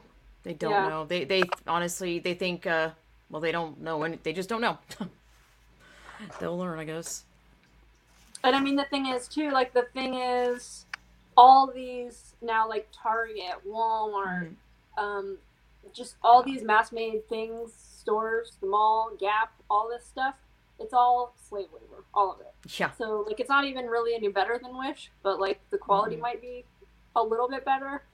Right. But everything now is pretty much slave labor. Like there's you can't even tell the difference unless the company explicitly tells you, "Hi, we're hiring people in Burma and we're paying them a living wage and we're or we're hiring a factory in the US or whatever." Even then, like you've got American Apparel, they hire all mm-hmm. like illegal aliens. So American the Apparel has never been how like much are they trustworthy. paying them? Their Right. question is, what is their level of security, of safety, of Yeah. um, like how many hours are they working a day? Are they treating them like humans? Um, You don't know. Nope. So they say, okay, well, we, you know, everything's done in the U.S., but like, what is the standard? Um, you know, are we sure that these people aren't being abused? A, a lot of Mhm. a lot of people in LA, they literally do work in sweatshops. Like, there are sweatshops that have no air conditioning, and they're like on the eleventh floor, and it gets hot as hell in the middle of the summer in LA, Yeah. and they're just not, and they're breathing in fabric dust particles Oh, that you're not. God. I mean, you, you're not supposed to. They will No. cause you know like problems over time and stuff like that. Of so course. it's just they're not clean. Um, just like anywhere, like there's legitimate ones and there's not legitimate ones. Even like in China, there's legitimate factories there too. But like it's just kind of taken over to where the point is that most of them aren't anymore. So it's I hard. feel like no one even gives a shit about that. Like even if you were like, "Oh, you know, this is terrible" or whatever, they're like, "Yeah, well, there's always bad stuff going on in the world. You're gonna cry about it? Like, so what?" It's like, all right. I mean, yeah, Yeah, I mean, I think that's the general attitude, but I think a lot of people just don't know. They don't realize. true. Like that's, in the nineties, super true. Remember Yeah. Kathie Lee? They called her out for using slave labor, or child labor, or something like that. No, Everybody but does I it mean, I now. believe it. Like every Yeah. every single mass company, just about, unless they specifically set out to not do that, they're doing it. Um, and they Yeah. want it.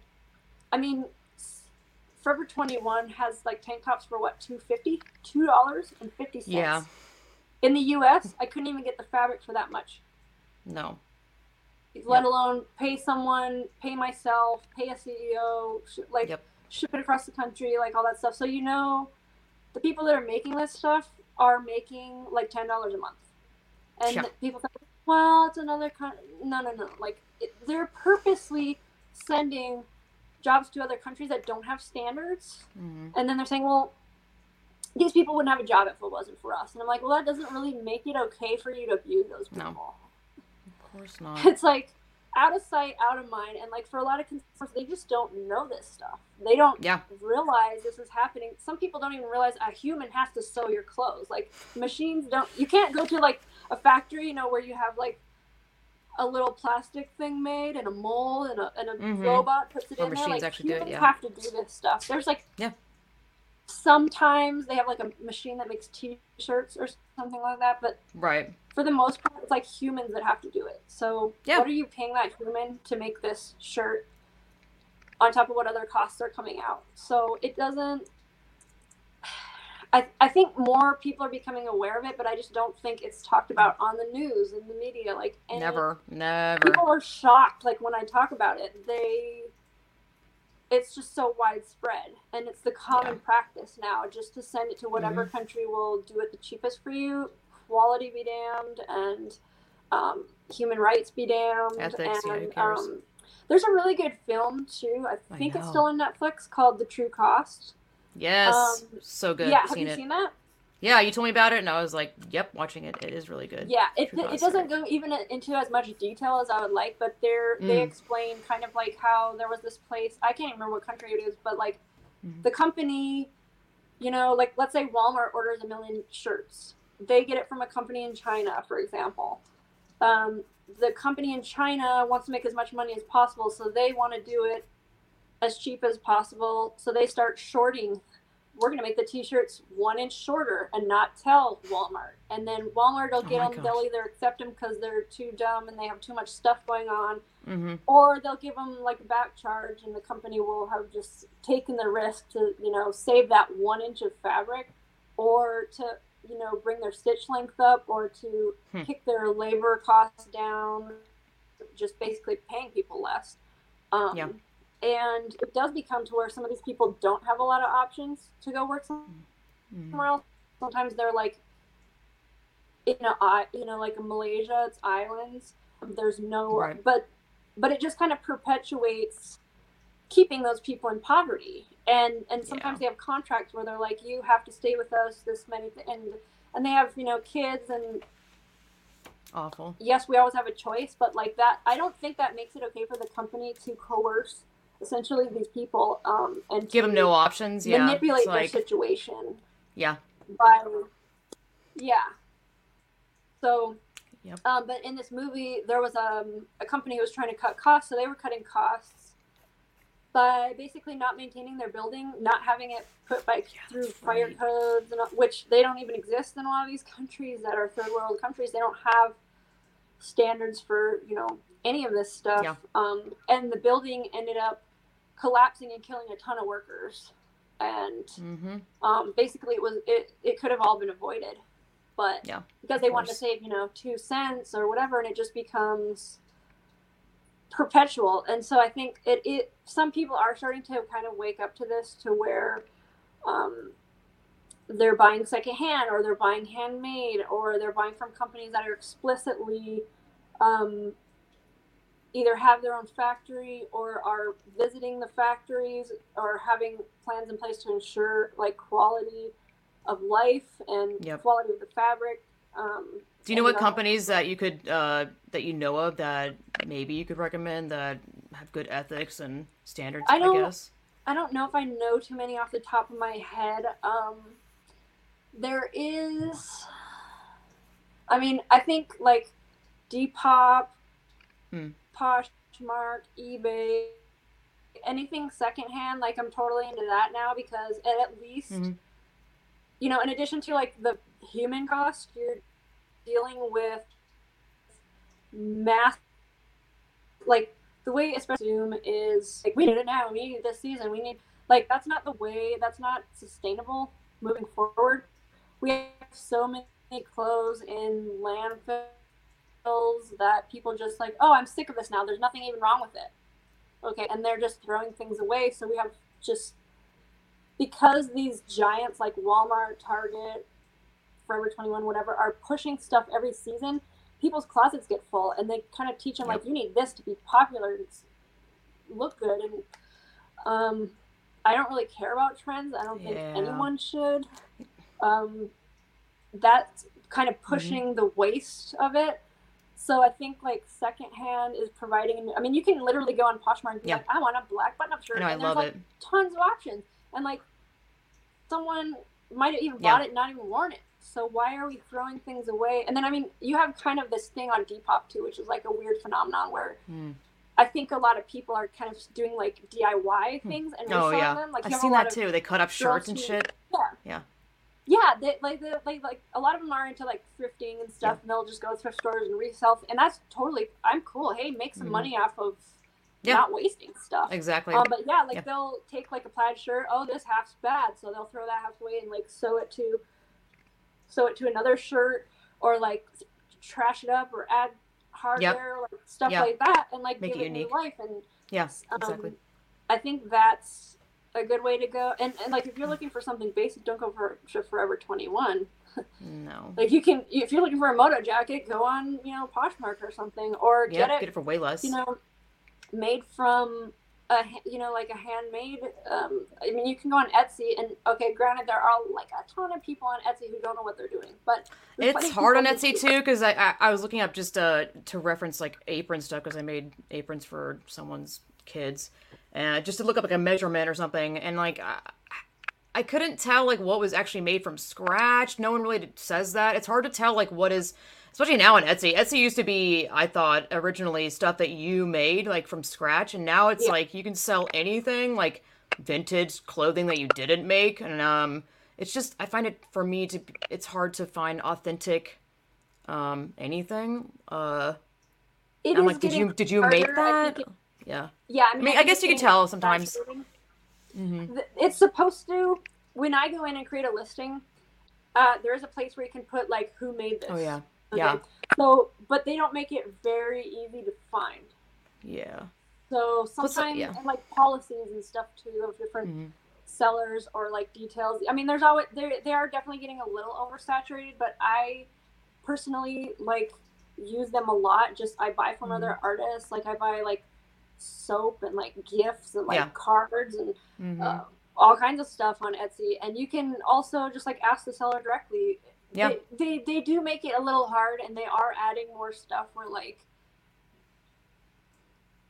if you have a small factory you can you can do that it's getting a little mm-hmm. like it is blurring the lines but i still think it's like the place to go to find yeah people who make stuff by hand there's definitely some brands um that do do it too it's really easy to find people on instagram i think maybe it's just because the circles i run in but like i come across mm-hmm. a lot of other people who make stuff and i i'm like oh cool like I'm just into fashion and I love creativity. So like I follow a bunch mm-hmm. of people that make stuff by hand. But I mean, not everybody can afford that. But I always tell people like think of it like this. Okay, if you buy a crappy pair of shoes for ten dollars, and it lasts you a month, at the end of the year you're going to spend 120 dollars. Mm-hmm. Okay, or you could buy a good quality pair of shoes, boots, like whatever um, it can last you for five years, so it's actually exactly. cheaper than buying a bunch of crap. And like personally, like as I get older, the more minimalist I want to be. Mm. Like I don't want to yeah. go in my closet and be like, I don't know what to wear, and this doesn't fit me exactly. anymore. I yeah. just can't stand too much stuff. So it's like, mm-hmm. Same. Get the stuff you really love, and then love it instead yeah. of Plus, How many people buy stuff and it sits in their closet for like 10 years before they decide to get rid of it? Especially when you buy a lot of cheap stuff, no matter what it is, you're not going to value it as much and right. it just becomes trash to you. And if you do spend a lot of money on a singular item that you have for your entire life, like I got finally got Doc Martens, Dr. Martens, I'm like, oh my God, how do you say it? Yeah. I, I've always wanted those shoes. I'm like, oh, they're so expensive.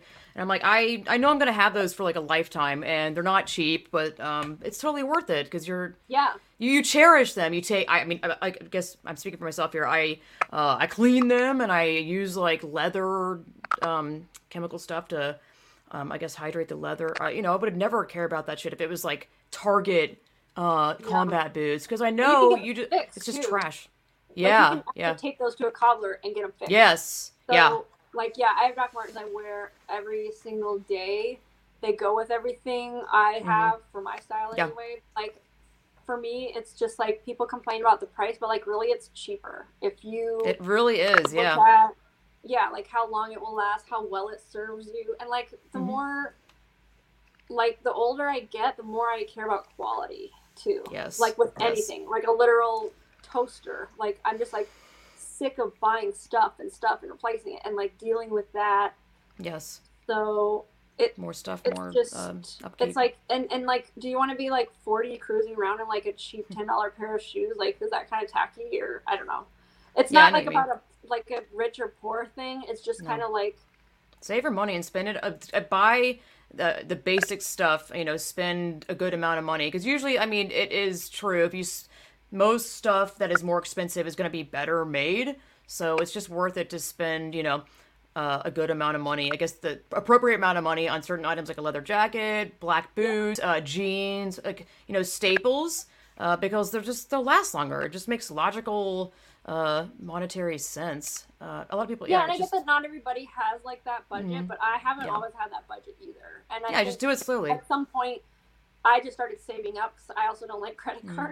Um, No. And I'd be like, oh my gosh, a $300 dress, that's like insane. And I just, it felt like Mm-hmm. painful to spend that much. Yeah. But like, I think it's because society and like this industry has taught us that feeling of like you Mm, need mm. stuff and you need it cheap and you need it now. need it Yeah. Why would you spend that much Yeah. money when you get the same looking thing for ten dollars? Like, why would Yeah. you? They make you feel like you're the fool for spending that much money. I mean, I guess they don't make you, but I know what you're saying. It's just and it comes back to like how they end up the only place they can cut costs is like materials and people. So they pay people less like a Mhm. lot less. So what are you like contributing to? You can say uh, okay there's nothing i can do but like if you're not at least moving in that direction or like trying to Right. you're contributing to the problem of demand. Exactly. and like you're giving more money. Hey you know walmart if you don't like them and you don't like how they deal with stuff stop giving them money stop enabling them Exactly. stop making them rich. Like, just ex- don't do it. It's just an excuse being like, oh, you know, like I can't. It's like, all right, well, I, you can I always find an it. Like, excuse. I think it takes time for people to like wrap their mind really around does. it to change that. Mhm. Um, even like food too, like cheap food. Well, your health is going to be Mhm. crap if you buy cheap food, and then you're going to end up doctor bills. And like it, again, it's like, what is really the cost of this?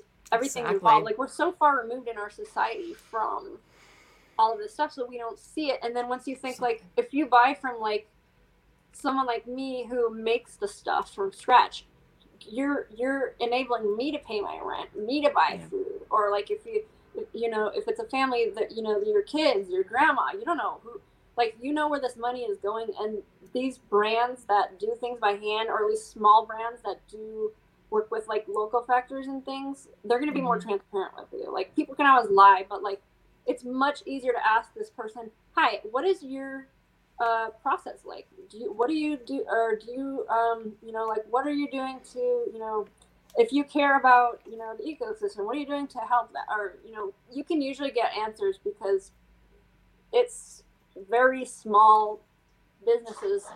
Even if you have like ten or twenty employees, you're more likely to get a real answer Yeah, Then if you go to Walmart and say, "Hey, what is your production like?" they'll be they're like, just- uh, what? They don't think they would never answer. No, no. Yeah. You know, I mean, and some some companies make it a point. They're like, "We make shoes, you know, and we hire these people in you know Burma or something. We pay them a living wage. They do." What they've done for centuries, you know, in their culture, how they weave these shoes or something like that, and then we use the local, you know, trees, to, and they they just they incorporate like sustainable practices to me hmm of like they're using some they're trying to help support a community by letting them use the skills that they already have to help Yeah. share that with the rest of the world or whatever so Mhm. there are a lot of companies who do different things I, I know there's one called zero waste daniel they get Hmm. offcuts from all these like if you go to american apparel there's mountains and mountains and mountains of just scraps Hmm. that what happens to them so people like this guy they get stuff like that and they make like sweaters and it's just like patchwork awesome. you know they'll Mhm. do they have so much stuff that they can make like an ombre out of you know little Hmm. tiny pieces because they have like a dark blue and a light blue and a just That's from cool. like stuff that other yeah. companies are going to throw away you know Yeah. Like and we do that with leather because i know a lot like a lot of people especially like on instagram there's like vegans and stuff or people who just are not sure about it so any Mm-hmm. leather that we use right now we basically get from other companies that they would throw it away Yeah. and Upcycling. same with a lot of our fabric we get uh, stuff it's it's like thrown away like let's say a company trying to think of how to explain this. Let's say Like a company makes a- some tank tops. And Mhm. they ordered uh, 10000 or something. And they end up with like a leftover roll of fabric or something. They they ordered too much or Yeah, don't they use it. changed they changed the details so now they didn't whatever. They'll sell it to someone else like a jobber. At least in la this is how it works Hmm. and then they'll resell it and sometimes you can get even like i've gotten like you can get like seven matching rolls a lot of times it's just one but like Yeah. you can get stuff that's basically what else would happen to it it's already paid for it's already like you have to buy it from them but hmm it's usually clearance so it's cheaper for us, but then it's also like saving that from a landfill Yeah. or Exactly. Or whatever. Where it's just perfectly good fabric too. That Yeah. And for me, a roll is a lot. Like a roll is 80 to 100 yards. Well, if I have one style, if it's a shirt, I could make like two, Yeah. Mm-hmm. 300 shirts depending on the style. Yeah. Um, so that's like all I need, you know. And I, I, we work so, like I know exactly what I have, like you know what I mean. Mhm. So yeah. it's so easy for me to monitor like oh we have a roll of fabric we'll just photograph this style we'll grade the pattern and then we'll put it up for sale and people can order whatever size they want and then we make it as they order it that's kind of getting stressful right now but like Mm, I'm sure. general I, I would kind of like to move closer to where I take a roll and I just make a bunch and then I have Yeah. them I ship them That's but yeah, way um, better. I kind of transitioning that but like Mhm. I can then be like, oh, I only have enough left on my roll to make three more things. I gotta watch it. Like a Mhm. big company can't do that. They just cut and they're done. Like they don't Yeah. say, oh, okay, let's cut three more to use the rest of that fabric. There's too much bureaucracy involved. for them to yeah, do they don't that. have time So- for that. It's time consuming, and they're usually on to the next thing anyways. If they're really concerned about the what's left over or using all of it. Yeah, right. I don't think that's their concern, Yeah. even remotely. Well, is there any other points you wanted to bring Mm. up? You totally can if you want. Looking at my notes. You're fine. I write down like when the pauses are and stuff to chop up. I mean, I don't know if I really explained like my experience in a linear way, but um I don't know. Is there anything else about that? Uh, what do you mean? Just in terms of, uh, mm, I mean, you think my podcast or YouTube things are actually like in order? There's like no order. I don't have a. No, Set anything. process isn't either. No, I know. I'm like I people. I don't. I don't think people are always recept or expect it to be like a certain timeline. Like I mean, I bounce back and forth on topics. There's no. I don't have Yeah. set anything. It's just a fucking conversation. I mean, I guess like if people want to know like how to get into something, whether it's Mm-hmm. fashion or anything else, I just think you have to have passion, and I think you have to have drive, like you said. You have to be self and a vision, probably. Yeah. the people that like I remember okay, I'd be at lip service and we had like a whole class, fashion class come in like 30 people. I remember like within the first 5 minutes, I could tell in those 30 Mm. people there was only two that were ever going to succeed at anything. Yeah. Because whether they liked our style or not, whether they liked how we operated or not, like whatever, they asked questions, they were curious, they were involved, they wanted to learn Yeah. they didn't care like because a lot of the fashion people are very like we want high fashion like we weren't that so we'd get people come in and like folding their arm like looking around and acting really Yeah. bored and I'm like hey if you want to be in fashion you better soak up every little bit of information you can Yeah. like same Yeah. thing with an internship we get we'd have interns come in and they just act bored all the time like i never remember acting that way. I remember You're clearly not into it then, yeah.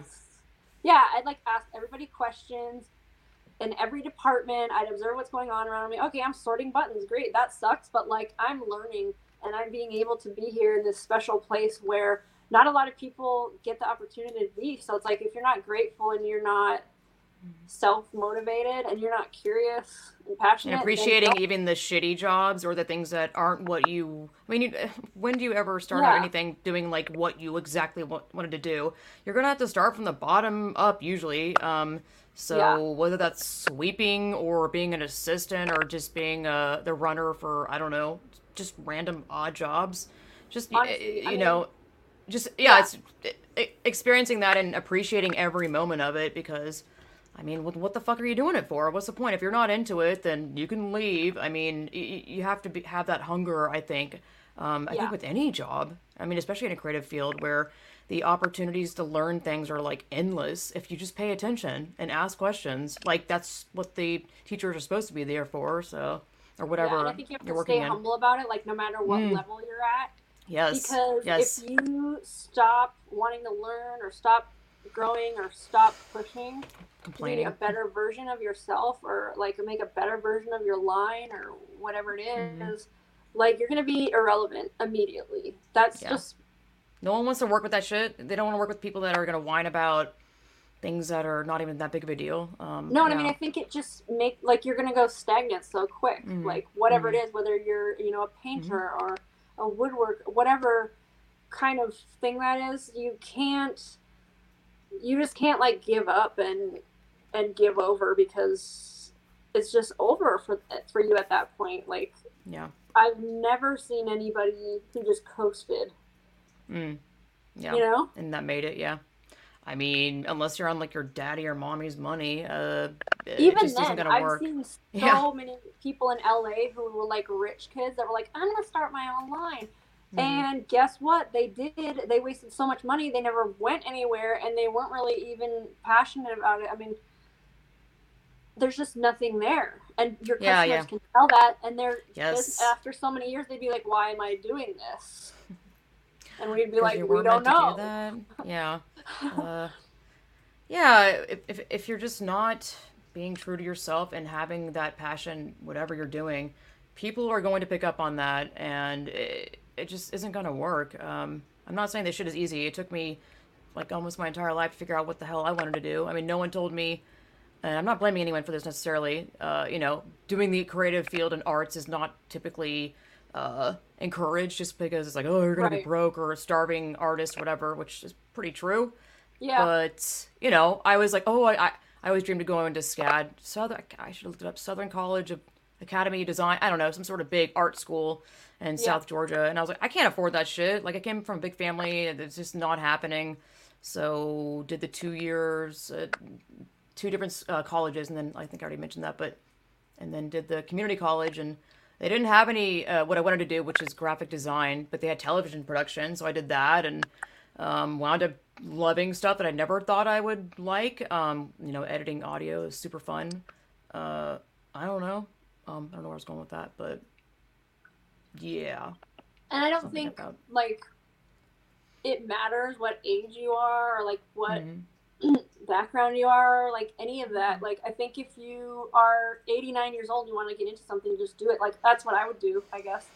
Like if I someday decide I don't want to do fashion anymore, I'll do something else creative. I'll just get bored and I'll just I don't know. I'm gonna be a Yeah. musician or I don't know, like whatever. I'm just gonna do it because no one else is gonna do it for you yeah Right. And I just don't think like I don't know. I have so many people tell me like, "Oh, I'm old. I'm Mm. too old for this or that, or too fat or too whatever."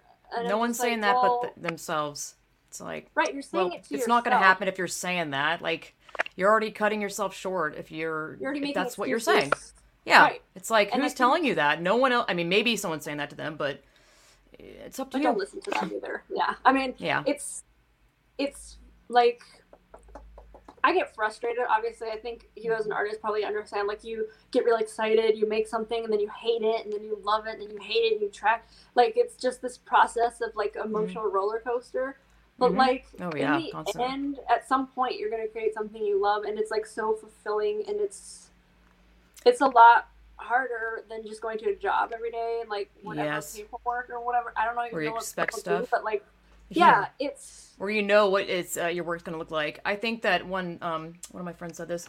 Uh, take your small victories when you get them. Like uh, no matter what it is. Say someone you admire bought your work or even complimented your work. I've had people Yeah. that I artists that I really admire, you know, compliment me, and I'm like, what? You know, I, I literally would print those comments out like on Facebook and put them on my fucking wall because that's good shit I look at, and stuff that you look at totally influences your mindset. Um, I grew up in a household where my mom had quotes everywhere, and I was always be like, "Oh, it's so corny."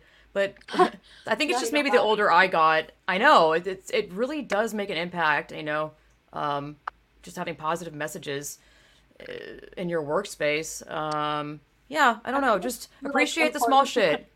yeah, I think it's important to look back too and see like how far you've Mhm. come.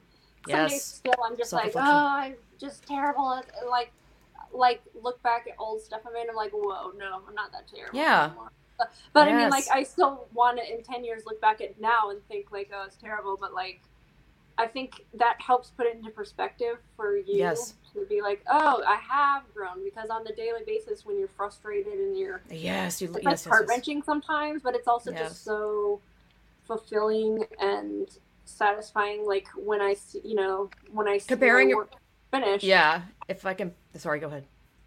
or like you know working with other people to photograph it or like even just little comments on Instagram like somebody appreciated that and that Mm-hmm. like I also think like I've seen last night we were watching some show about a doctor who like and I was like you can tell he's Mm. good at what he does and that he loves what he does Mm-hmm. because he he feels he he was talking about how he always feels bad when he has to let the family down he still feels as bad as he did the first time he had to like Mm. tell someone this baby died or whatever and Mm. like i think that applies to everything like people have asked me like oh what is it like you know are you just sick of seeing your stuff in movies and tv and like blah blah and i'm like no like seriously anytime like somebody posts a picture of themselves on instagram wearing Yeah, my clothes i get should totally never get sold. Are you kidding me? stoked. I'm just like somebody's wearing that, and I made it, and they appreciate it. And it they to life. appreciate it so much they paid me to do it. Like that is a gift to me, really. Like, or Yes. if you like see somebody on the street sometimes wearing my clothes, I'm just like, Hmm. whoa, that's amazing. Like it's it's always like That's the real so payment. Cool, and it will always or- so cool. And I and I think Yeah. if you lose that, Mm. then you're done too. 'Cause, like, Exactly. if you stop getting excited, You need to take a break there's or something do something Yeah. different. Yeah. I think another Like, thing to uh, that work with like celebrities every day, like you should still be excited. Like, hey, Exactly. people are see- like it's just should still be exciting to you. I think. Yep, you wake up and then you're excited to, to do that stuff. And comparing or looking at old photos of, you know, if you're like say a painter, and you make an effort to look at your old shit or you know, side by side with what you're doing now. Um, it's just I think artists have that tendency to not self-reflect and be like, "Wow, look at where I've come from." Because my husband will point that shit out all the time, and I'm like, "Yeah, I guess you're right." Just, I think it's just natural for us to be really hard on ourselves and expect Yeah. us to be at a certain place no matter where we are. Like, don't look at, you know, I think just not living in the daily life of, oh, I can't wait to get there because when I get there, then I'll have it all. But that's never never true happy. for anything. Yeah, you'll never get there. Um, it's just expectation is the root of all heartache. That's why I, you know, take your small victories and really relish in them and like appreciate them and be like, I, I'm just be proud of yourself. Be selfish and because you know don't rely on other people to uh, leave comments or uh, like it or upvote it or whatever because I used to that used to really kill me for years um, and I was always like oh I know it's not supposed to bother me you really have to be your it sounds so corny but it's so true you have to be your your best fan um, and really just build yourself up because you're just it's going to end up in a disaster if you constantly rely on outside What other people think, entities yeah. yes uh, it's just Yeah, I mean, it's it's, never going to be good encouragement when people say nice things, but like you. Yeah. shouldn't need it. Um, like I like sharing my work, and the thing is, it's kind of disappointing when you put like 20 hours into doing something. Yes, and you're like, people are gonna like this because I love it, and then they don't, and it doesn't. Yeah. It doesn't always mean that they don't like it. I think it even I takes mean, at the end effort to day, press a part. yeah, at the end of the day, you can't like. It sucks when you put a lot of work and nobody cares, but like at the same time, you can't live off of that. You do have Yeah. to live off of like your own approval, and also Mm-hmm. just Believing in yourself. Instagram has a stupid. I mean, algorithms. Yeah, I know.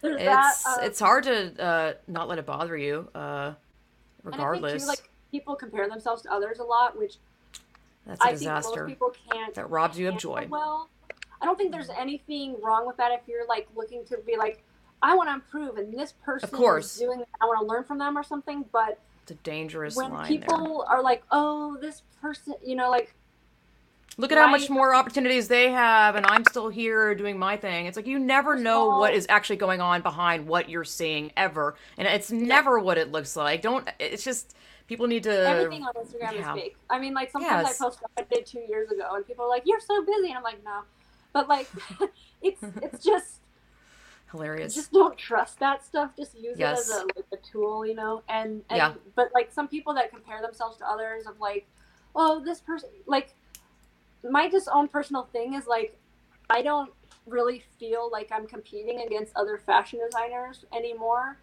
hmm Like I guess technically I am competing for their business, but Mm.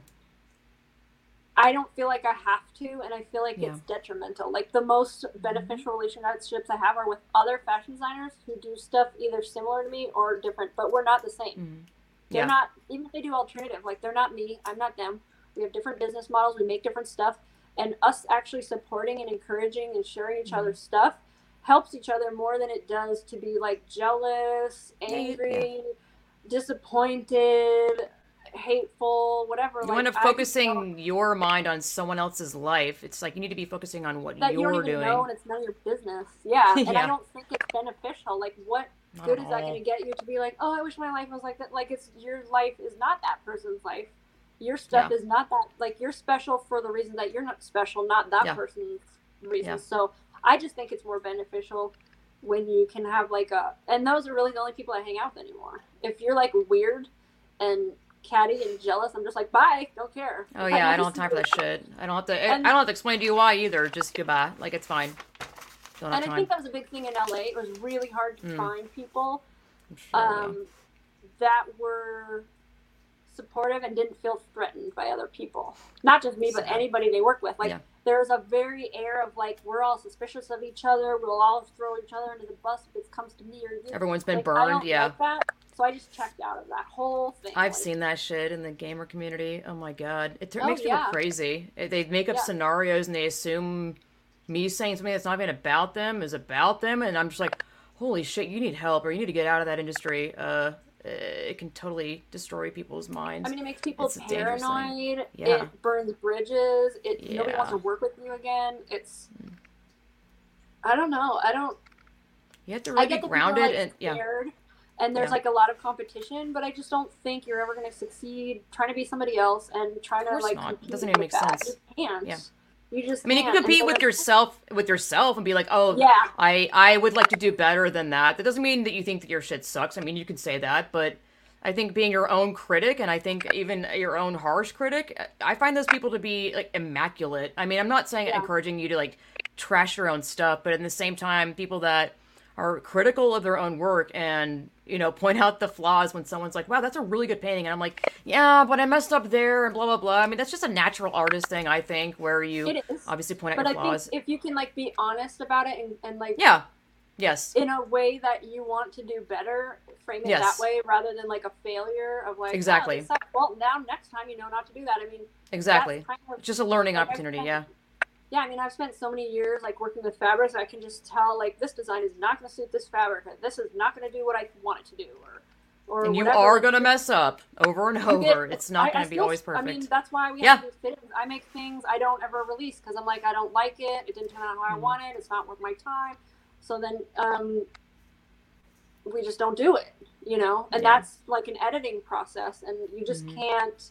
Kind of have to be hard on yourself at the same time, not hmm personally hard on yourself. Yes, I I, don't know it's hard know. to describe what you mean. I know exactly what you mean. It is. It is because it can really get you down. And I think, like, especially now with the pandemic, like, Mm. we've been working at home for a while now, so we're used Mhm. to it. But, like, a lot Yeah. of other people are like, even Yeah. me, like, it affects me when I don't go out or Mhm. talk to people. yeah, which- anyone. Like, you get into your own head after, like, I most of the time like it Yeah. just being the two of us at home, like, we're happy Mhm. most of the time. But you just need other social interaction and you need, like, other input sometimes. And sometimes I know I get into my own head where I'm like, oh, I thought it was doing terrible, but really I did this and this and this and this this week, and it just takes a friend to say that to me, or like Exactly. And taking a me. break from your work and, you know, just because you're grinding doesn't mean that it's a good thing. Like, of course, working your ass off is, and hustling is good, but people, I feel like, you know. I think there's a fine line too. breaks. I mean, yes. again, Yes. like when you get to a certain age, the hustling I think is more detrimental to you, your Yeah. health, your mental health. You're- Um, so I think there's a time and place. Like I hustled a lot, uh, setting up my business. I still do from Mhm. time to time, but I, it's just not good for me. Mhm. it's not really good for anybody and when you're young you don't realize it's going to affect you like, you're just like i can do this. I can like not get any sleep and not eat Yeah. and stress myself out. And like that chronic like stress adds up. So yes you do have to be driven but at the Yeah. same time you need to know when to like take a break Yeah. to have some balance in your life. That's the times when i like crash is when i don't when i start telling people i don't have i don't feel like i have a balanced life like mm. I'm working too much or I'm obsessing about this too much or whatever, that's when it like, you know, you don't want to get to that point because then you can like hate your work too. Yeah. Plus, it's just one of those things where it's like, oh, you, you know, I'm saying or we're saying, don't do this or do this. It's just one of those things that you'll probably wind up doing that, and you just learn from it because no one's life is ever perfect. Um, yeah, totally. But like burnout You're gonna go through shit. What'd you And say? Burnout is real. Oh, yeah, hundred percent. and like people i think if you're pressuring yourself to like produce a certain amount i don't think that's necessarily the way to think about it but like if you want to like i'll stay Yes. just work on something Mhm. because i want i'm excited about it not because i'm like Yeah. well i have i have a you know unrealistic goal of you know making 20 A collection must be, like- yeah, exactly. Everyone else's collection is 20 pieces. I have to be doing that. Uh, not necessarily. I mean, of course, there's certain ways of doing uh, uh, structures of anything, but it doesn't mean you, you have to. Like, it just Mm-hmm. I think it's experiment, good to I have goals too, but I think Yeah. you have to be realistic. Like I, I'm still Yeah. learning, but like early on, I had quite a few friends tell me like, "Why are you doing this to yourself? You're totally in Mm. charge of what you do, what you don't do, how much you work, how much you don't work." Um, you there's no rule saying like, especially I'd be getting ready for a photo shoot, and then I'd have all these ideas, and I'd be like, "Well, we only do a photo shoot once a year. I need to." And then the couple of days before a photo shoot, I would make like 30 more things. And then, you Mm. know, half of them would be crap because they didn't like Mm. finish them or fit them. And then Yeah. I would end up not shooting them again for another. So it's just like, and then I'd be dead on the day of the shoot. And I'd be dead for yeah. a week after that. So I'm like, Not worth it. no one's setting the goal except me of Mhm. a ridiculous amount of stuff where hey if i don't even get anything done today it's not gonna kill me i'm still you know still have styles going on still have orders still have things that i have stocked up so it's like i feel like a lot of us artists put too much pressure on ourselves like that Yeah, especially with the internet, making sure you put out And new content, new content. It's like don't fall yeah that i've shit. of gotten out i, I kind of want to be more active lately too but also like i've needed time for me Yeah, this is a perfect time and for. so me I haven't been posting as much, and I'm like, I shouldn't feel guilty about that. I Don't. don't no, I've learned. Yeah. No, I hate that whole like, oh. I'm taking a break from Facebook for six months. I'm like, do it. You, you, and they're I like, can do it. what about fear of missing out? And I'm like, they're. Who gives a shit? What? that. You're I not gonna miss anything. sometimes- Ignorance is bliss, man. What? Yeah. You can live without And it. You sometimes I actually don't can. even like watch the news. I don't. Oh, I've stopped watching the news. 100%. I've stopped. I don't need it. I just sometimes I can't take it. Like I can't Mm-hmm. have the stress of like what's going on politically or the bad It's the same shit every like, and that's all they do. They they want you to feel shitty and put you in a funk. It's just it's not. It's completely not necessary. Like uh, in anything in life, you're not. If, if people just need to self reflect more and be like, is this serving me? Is this do I feel happier and energized by watching this or being around this or reading this? If you don't, cut it out. Like, um, I Yeah. think that a lot of this stuff you just get so wrapped up in the daily life thing, people forget to go, wait, do I even like this anymore? Like, Yeah, I don't have. FOMO at all anymore. I'm just like, oh well, don't if I miss some celebrity's death, then I miss some celebrity's death. I didn't know them, and that might be important to some people, might be into it, Right. but like. The, you can't even go on social media without seeing these daily things that happen. This happened, you know, like the Uh, news yep, it's so true. stuff. Yep, Like it's gonna always be doesn't- there. You'll be fine without it. And honestly, at the end of the day, does it affect me? Can I do anything about it? Exactly. If there's, Yeah. if there's, you know, a riot somewhere, a protest, or a building blows up, like that matters.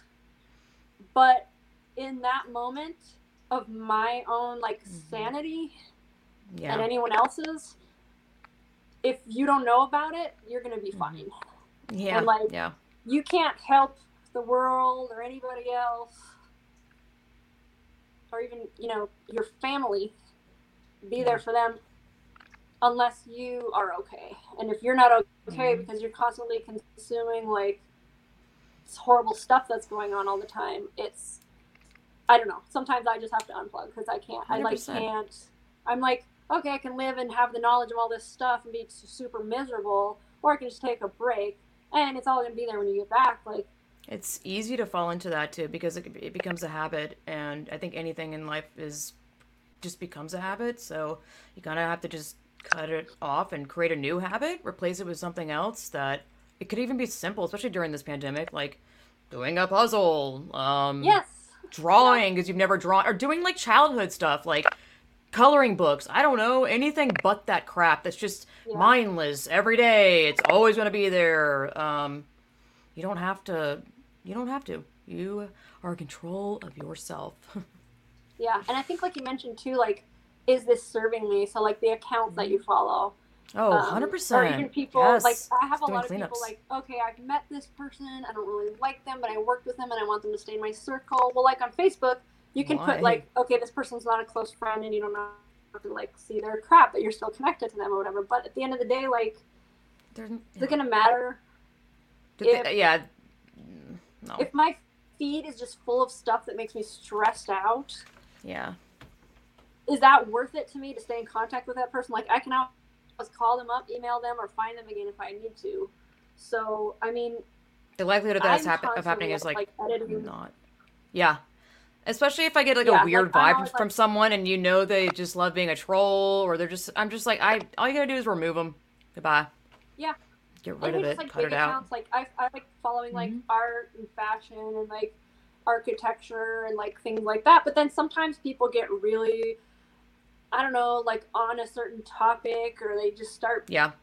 Sold out. getting really political product. or something Yeah. that rubs me the wrong way and there's like nothing Yeah. wrong with you using your platform for whatever you want to use it for but it just Exactly. that i want to be involved in anymore like if i want to see Mhm. art and i'm just constantly seeing you complain about xyz or Exactly. something else that just stresses me out that may be valid even um, I, I just don't i can't do it like A hundred percent agreed. Uh yeah. Uh you don't i should have be able to go on instagram and like see things that make me happy like kittens Yeah, you know inspire you. Yeah, yeah, or whatever you use that app for, uh, whether it's inspiration or cute stuff. recipes, Okay. like whatever. And it's fine if you're into like politics and it doesn't stress you out. Sure, go for it. Like Yeah, I like am into politics, but it does stress me out, so I have to take breaks. You know, But, Yeah, like everything's yes. different, but you just have to decide. Like, hey, am I going through my feed and like this is really just pissing me off, stressing me out, making you me become a zombie and you just fucking stressed- Yeah. scroll. Like, what's the point? Like, why? Why are you doing that? It should not What are you be What are you getting out of it? taking away from your life. It should be like Mm-hmm. enriching your life. Yes. Like I see artists and met people that I never would have met or come across Mm. their art and like Mhm. things I just see that I'm just like, whoa, that enriched my day. I can't, you know, and I share a lot of that stuff. Usually my story is stuff that like inspires me that I see Mhm. from other people, but yeah. um, you just, just you're just you're you're almost like feeding it, you know, directly into your brain. This stuff. Yes. So if you're not, uh, protect your fucking brain. You really, really need to. I don't think. I think people just get um, go so stuck in these uh, loops of habits and. uh, A certain time of the day, you look at your phone or whatever it is, and we're all, uh, you know, we all do it. I'm not saying it's a a bad thing, but it's important to just pay attention. Like, realize Yeah. that you're in control, and uh, I don't know, yeah, take control of your fucking life. people are really um they're compla- get Malleable? complacent really easy. yeah. Mhm. So we like to have the same thing, and we just keep True. doing those habits and things. So it's like Mhm. if you follow these people, but you know their content changed, and you don't like it anymore, or it's stressing you. You feel like a connection because you put an investment of following them for so long, and it's not that uh, maybe you're worried about them noticing you're even leaving, but just the fact like, oh, I've been following them for. I think it's also it could be a FOMO thing where it's like, what am I gonna miss? I mean, maybe I don't like their stuff right now, and I haven't liked it for half a year, but what if they go back to the stuff that I liked? It's like ti life's too short. Just I don't think get- you can ask what if like in any situation Yeah. because it's not. Yeah, so no. don't don't ask it. But like Yeah. if if you then are complacent or like when I'm bored I go on my phone and, and I'm not inspired, I'm not happy, Yeah, I'm not mindless. excited, I'm just kinda like pissed off and it just you know makes me numb, then Yeah. you kind of have to like alert you don't always like things happen slowly over time you don't realize like oh my Yeah. feed just got really bad like or whatever so i don't even Mhm. care anymore i just like i see things come up in my feed and i'm like no i'm done like Yep. i don't i don't feel bad Same. about it i don't think anybody no, should shouldn't. And, like, shouldn't. I guess that kind of goes back to like artists and small businesses and stuff too. Like, Mhm. with people are like, oh, I can't afford this. Whatever. Like, even if you if you really can't, like supporting artists and stuff on social media is like huge. anytime you comment or you like or you Mhm. share, like you just support that person. First Yeah. of all, it means a lot to them personally. Make an effort. helps yeah. them go, like keep going. And second of all, like it just helps them reach other people that might be able to buy their Mhm. stuff or whatever. And that's a really like kind of focused on a selling type thing, which it's not all about selling, but like that's what you have to do when you're an artist. You can't like live on, you know, magic. Yeah. You have to like pay real money for food and things. So um people don't realize like how much how far that goes if you like even just comment on people's posts Yep. or Just making that art. effort. Yeah. Exactly. Yeah. And I mean, if you, you know, really want to support people, do that. Do that for even just other small businesses, maybe local ones or, or just other Yep. people that you want to support and you're like, I can't afford it. Well, you can definitely do that. hmm Well, it's been two hours. Been a wonderful chat. Uh, where can people find you on the uh, interwebs? Uh, my website is michelleUberreste.com. Uh, Instagram is the same. Facebook is the same, I think. We no longer have Twitter. So, and actually, we Okay. are running a sample sale this weekend, Saturday, Ooh, on awesome. the 13th at Amazing. noon. So we're gonna open it up. We kind of used to do it on Instagram where we just post a ton of pictures and people get really Mm-hmm. annoyed. So we're just gonna do it on our website and I'll post a couple pictures. Um, but people usually like it a lot because we sell everything at a discount. There's damages, Mm-hmm. samples, one of a kind stuff we never release. Um, hmm that I just like, oh, I made it, and I don't. Either it was too hard for me to make, or for whatever reason I didn't like it, or I just didn't want to make. Sometimes I just like really want to make something, and then I never want to make it again. Yeah. Um, like that. But that it's feeling. it's like uh, all, everything's at a discount. We kind of just do it all at once, and Yeah, that's epic. we don't It's do it too to often. So Special time. Great timing. yeah. Well, uh, thank you so much for coming on and talking about your, your life and job experiences and your fascinating past. Uh, thanks, Michelle. yeah. Thank you so much for having me. No problem. We'll have to do it again sometime. Yep. Well, goodbye, world. Right. Bye, guys. Bye. Hey there, thanks so much for listening to this podcast and making it this far into it. You can support my podcast and what I do many ways. Head to my website, which is lindsayplatoshinart.com forward slash shop. There's all sorts of goodies you can buy there on my website, like the Skeptic Pin, the Adult Human Female Pin, the Adult Human Male Pin. There's all sorts of uh, embroidery goodies and crafty goodies that I make myself that you can support by purchasing these items. Or head to mysubscribestar.com forward slash distorted lens and become a rational revolutioneer where you can support my podcast with a monthly subscription or head to paypal.me forward slash lp foster kittens where you can leave a one-time donation or multiple however you want to do it. A free way to help out this podcast is to share this podcast on social media with your friends or leave a Apple Podcast review, which just head to Apple Podcasts, scroll down, leave a five star review, and write up a little comment. Thank you so much for supporting my podcast in whatever way you're able to support it. Until next time, party people.